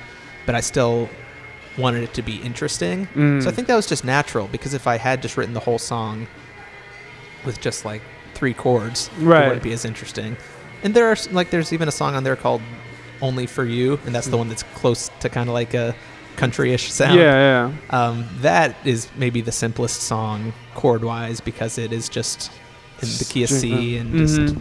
One, four, five, and six chords and a couple like Just, maybe extra just things very in there. straightforward. Yeah, so that was just the song for that. So I do like a song like that because it kind of evokes like a traditional sort Mhm. of sound. Yeah, yeah. But So it seems like It you get more, song, you get off more on having those little Easter eggs within the song. that That too, sort I like of, little hidden interesting things. Like there's Yeah. like random little, even with lyrics. Like I'm not trying to be cute or anything, or maybe I am subconsciously. but there's like all alright. these like there'll be like little hidden references in the lyrics or Mm. even in the music that Mm. maybe nobody's gotten or anything. Yeah. Because I think that's always a that's a cool feeling. Maybe somebody's listening to something and listens to it a lot and doesn't really get some reference in there or pick up on something until like the tenth listen. yeah. Like I've had that listening to some of my favorite Yeah. artists, and that's such a cool thing. Like if you have something that's hidden in the song that's not obvious at all, yeah. and then you like it's it's almost like one more reason to keep listening to great music because Yeah, then man. you get more out of it even after you've listened to it a dozen times. Like yeah. that's great. Totally, It's man. like a extended release capsule of, it is. of, of, like meaning in the music, like different layers. Hell You- yeah. That that that is a great uh, goal to have in songwriting to make a song that can sound great on the first listen, Mhm. but then there's even more to it the more There's you just, listen like, to it. you just- every time you listen to it. explain, But No, no, sort of it's because it's the same reason why I'll listen to like a song, like an album, like like um like Beck always has like interesting things going on in his music, but like on um Sea Change is a very very folky, way removed from his like crazy, frenetic, crazy changes and quick, exotic music that he usually comes out. But it was very, is very. um I don't know. Have you, have you ever heard Sea Change or Beck? Do you care I'm for not Beck? as familiar with Beck, but Um, well, anyways, it's like a it's like a it's like a folky album, but it has all these layers of like sounds, and it's just like, just just when I listen to music, like I just want to hear something I didn't hear from the time I listened to it before. You know what I mean? And that album does that for me, and. You just always hear something different and that i'm totally with you like when it comes to just albums or music it's like I just want to be able to hear something different. And there is something to be said about like just Bob Dylan and his acoustic guitar just playing straightforward and like that on its own is is good enough. And there's turn of phrases that you can pick apart and stuff, but like I don't know. Well, I'm never just talking about instrumentation. Like I know what you mean, Yeah. but say, like just comparing it to your typical pop song, Mhm. right? Which def- those have their place, and it can be great to have a pop song that just sounds great the first listen, and Mhm. it's always fun to listen to, yeah. but might not have any deeper layers of meaning. Yes. So that can, I think that's a long-term goal of mine to be able to write songs. Some that just have the one purpose, you know, like Mhm. one that just sounds good or is just like a really cool blues jam or something. Yeah. But I think it can be a really great thing to write a song that has those layers of Just meaning. just every time you listen to it, there's something new to kind of like wrap your head around. or- Yeah, it's yeah, it's hard to describe. yeah, and I know like that, that's all. I know it's subjective. You know, I know that's a very subjective thing to sort of like try to produce for people. You know what I mean? Like, but that's really interesting music. Like, yeah, I agree. sort of thing. just going for that. What's approach. uh what's like an album or an artist that kind of does that for you a lot? Well, there's probably a few, but one that's just coming to mind, and I probably don't seem like a hip hop type of guy, and it's not really in the music either. And I don't listen to tons of hip hop. But one album I really liked was "To Pimp a Butterfly," the oh, Kendrick Lamar one. Oh, Kendrick, yeah. I think one reason I liked it was not only he's an amazing rapper, but the music. Right? He had some awesome jazz. Yeah, he had some awesome jazz musicians yeah. playing on that. But I think musically and lyrically, there's things in that album that come at you Mhm. after you listen to it a, a long time. Like you get some sort of reference in the lyrics or something that you just pass by you the first couple times. Even Mhm. like they all sound great, all the tracks. Yeah. But then there's just deeper layers of meaning. In Yeah, it like just keeps like that. going. Yeah, like a real work of art, like a real project. Yeah. Hell yeah. Like it's tough to do, but those are the best albums. It is tough to do, but yeah, totally, man. It, it, it's interesting that how like some of those like some of the greatest albums in the world were just like things that just came about like just really quickly, like Mhm. like how we were talking at the beginning, and then all and then some of them are like just you know note by note, just every day chipping away at this Mhm. huge mountain of just like whatever is gonna be at the end of this, you know, like. I don't know. I just thought that was Yeah. It's just an interesting concept. That I think. Um, do you know who? Uh, do you have you ever heard of a uh, Hundred Years of Solitude? It's a cl- it's a book. It's like it's a classic book. Um, I should be reading Gabriel Marquez, whatever whatever his name is. It's a classic book. But he said that the idea for that book came to him all at once, just while he was walking down the street, Mhm. from start to finish. And it's it's not a huge book, but it's a fucking it's a novel. I don't know. I don't even know why I'm bringing this up, but I just think it's such a fucking interesting concept to just think that like something like that could come. And like the book is an amazing, incredible book that changed my life, but it just came out like that. it's just there it is, and it's Yeah. like I don't know. There's some whatever reason I even brought that up. I just like that idea that something can just come out like that. Like But when you see people like that, projects like that come out, Mm. you know those people have worked at it for a long, long time. It's time. true. So that's another goal. and their instincts were are so sharp that they were able to t- take that information wherever Mhm. it came from and distill it into something very precise Mhm. and something that they've honed their skills in years and years and able to like do it. Yeah. And I'm, I'm really fascinated by the psychological concept of Mm. How all these ideas can build up in the subconscious, Mm-hmm. right? And, and Oh, you're yeah, thinking about them, but well- it's if you put in work, just writing a lot or just playing music or in a lot of creative domains, right? Not just Mhm. music. And then an idea like that can just come out. Yeah. And it's, it seems like out of nowhere, but it's been building a long time Right. the surface, that sort of thing. Exactly. I And, to be able to access it. yeah, stuff, that's like amazing. in One however many amazing things about the human mind. Yeah, like, just shit crazy. just sits there and then like Mhm. just all of a sudden it just comes out in some weird way and whether it's like a negative like emotion or if it's like a really awesome song it's just like it's just sitting there waiting to Mhm. fucking just spray out at you however it does okay so we gotta wrap it up here it's we're getting to that time where i have to go take my son to school Mm. um, but uh, I, I I've been ending this ending my podcast with this question because I just like it. Um, Mhm. Have you ever seen uh, comedians in cars getting coffee I've seen a bit of it with yeah. Jerry Seinfeld? Right. Yeah. So Dana Carvey was one of his guests on the new season on Netflix, um, and he asked Jerry Seinfeld a question that threw Jerry Seinfeld off, and he because he said that no one's ever asked him that, and it's such a nice question that I've just co-opted it into my this. Mhm. So, and it's totally weird and it's off-putting to some people. But when do you feel most loved? Oh no, that's a good question. Really I good love question. it. I think it's the cutest little question ever. yeah, that's nice. Um, Which I said cutest little question in a sentence, and that's really funny. yeah. no, that's a good question. I Cutest watch how deep I get here, I guess. But It don't have to be deep. uh, It could be very surface. So, somebody told me it's when I'm playing and people love me. When they're the audience is really into it, that's when I feel love. yeah, I'm like, okay, Um, that's fleeting, but okay. I mean, this is. I don't know about when. I think the people that have seemed to had seem to have had the most impact on me in recent years have been friends, just like close friends.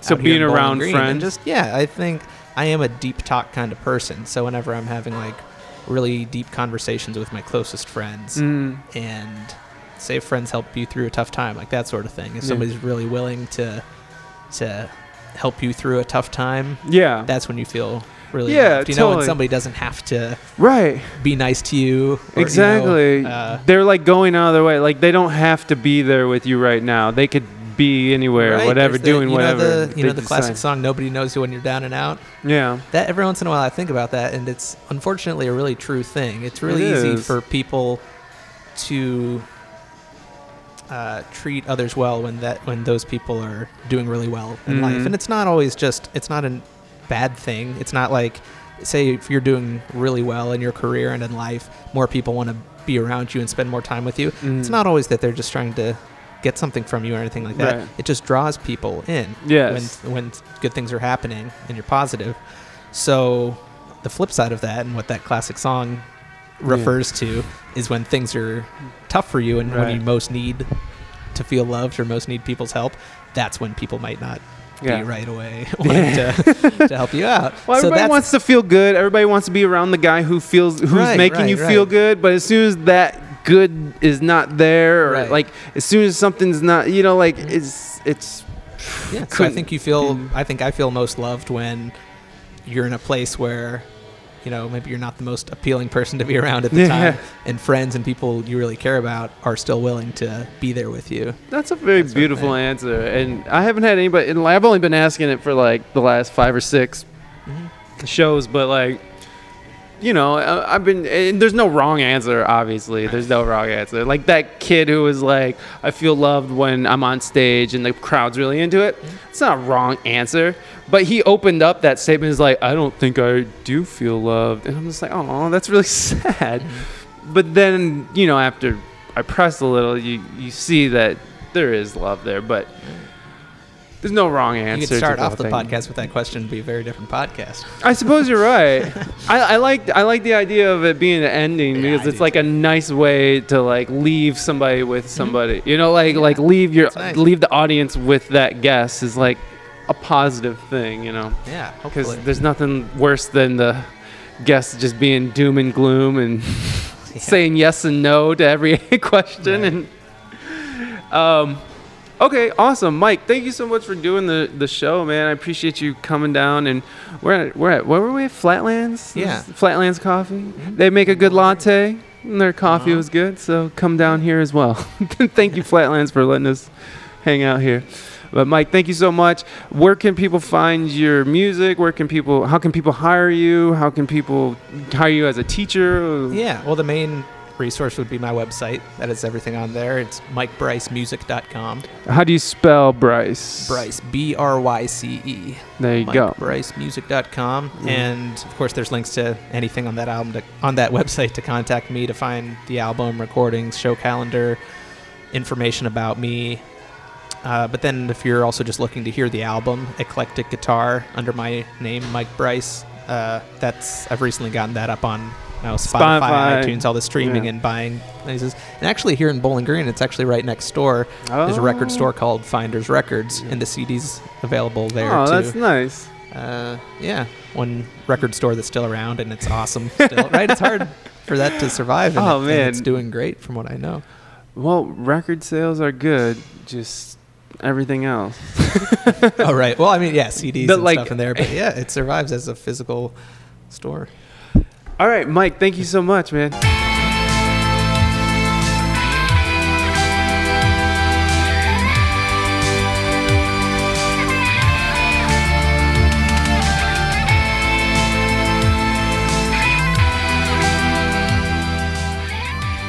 Thank you very much, Mike, for meeting me up at Flatlands Coffee. Again, you can go to MikeBryceMusic.com and check out what he has going on over there. He has, of course, the new album, uh, Eclectic Guitar, and uh, through the website, you can, I think, you can buy the album. You can get, you can buy music lessons and check out where he's playing and all that shit. So you should definitely go to MikeBryceMusic.com and check him out or follow him on Facebook. He's under Mike Bryce, and that's M I K E B R Y C E music.com.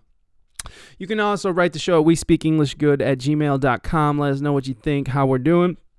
You can also check out the wasteland. That is the we speak English good.net.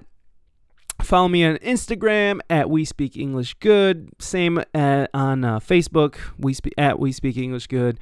Or you can follow me on Facebook on my personal page, which is Mike Epp, which is mostly just pictures of Bishop doing things. my son. It's a lot of family stuff. I mostly keep that for family. It's the most active Facebook page I have, so I'll pr- promote shows and stuff on it and just random shit.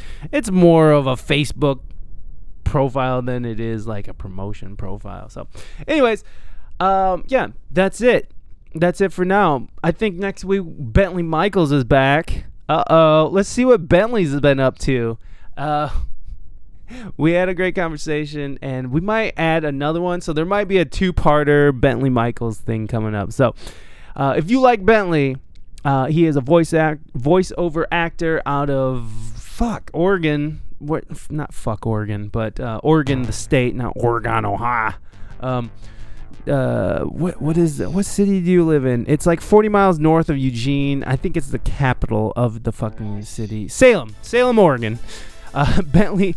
Last year, uh, when me and Raina were on Van Life, I did a podcast with Bentley while on Van Life at this uh, park, which was kind of a homeless encampment in Eugene called Eugene, Oregon, called a- Amazon Amazon Park. Um, yeah, so I did that. We I was in a van. We were talking. We were both just sort of like. I don't know. It was a cool, cool conversation then, and then so this is a good update. I, Bentley is just gonna be one of those people that are just gonna always be on the show every year, just because I love talking to him. He's just uh, he's and he's good at his job. He's a fucking professional. So, anyways, love you guys. Uh, be good. Be good. Be good.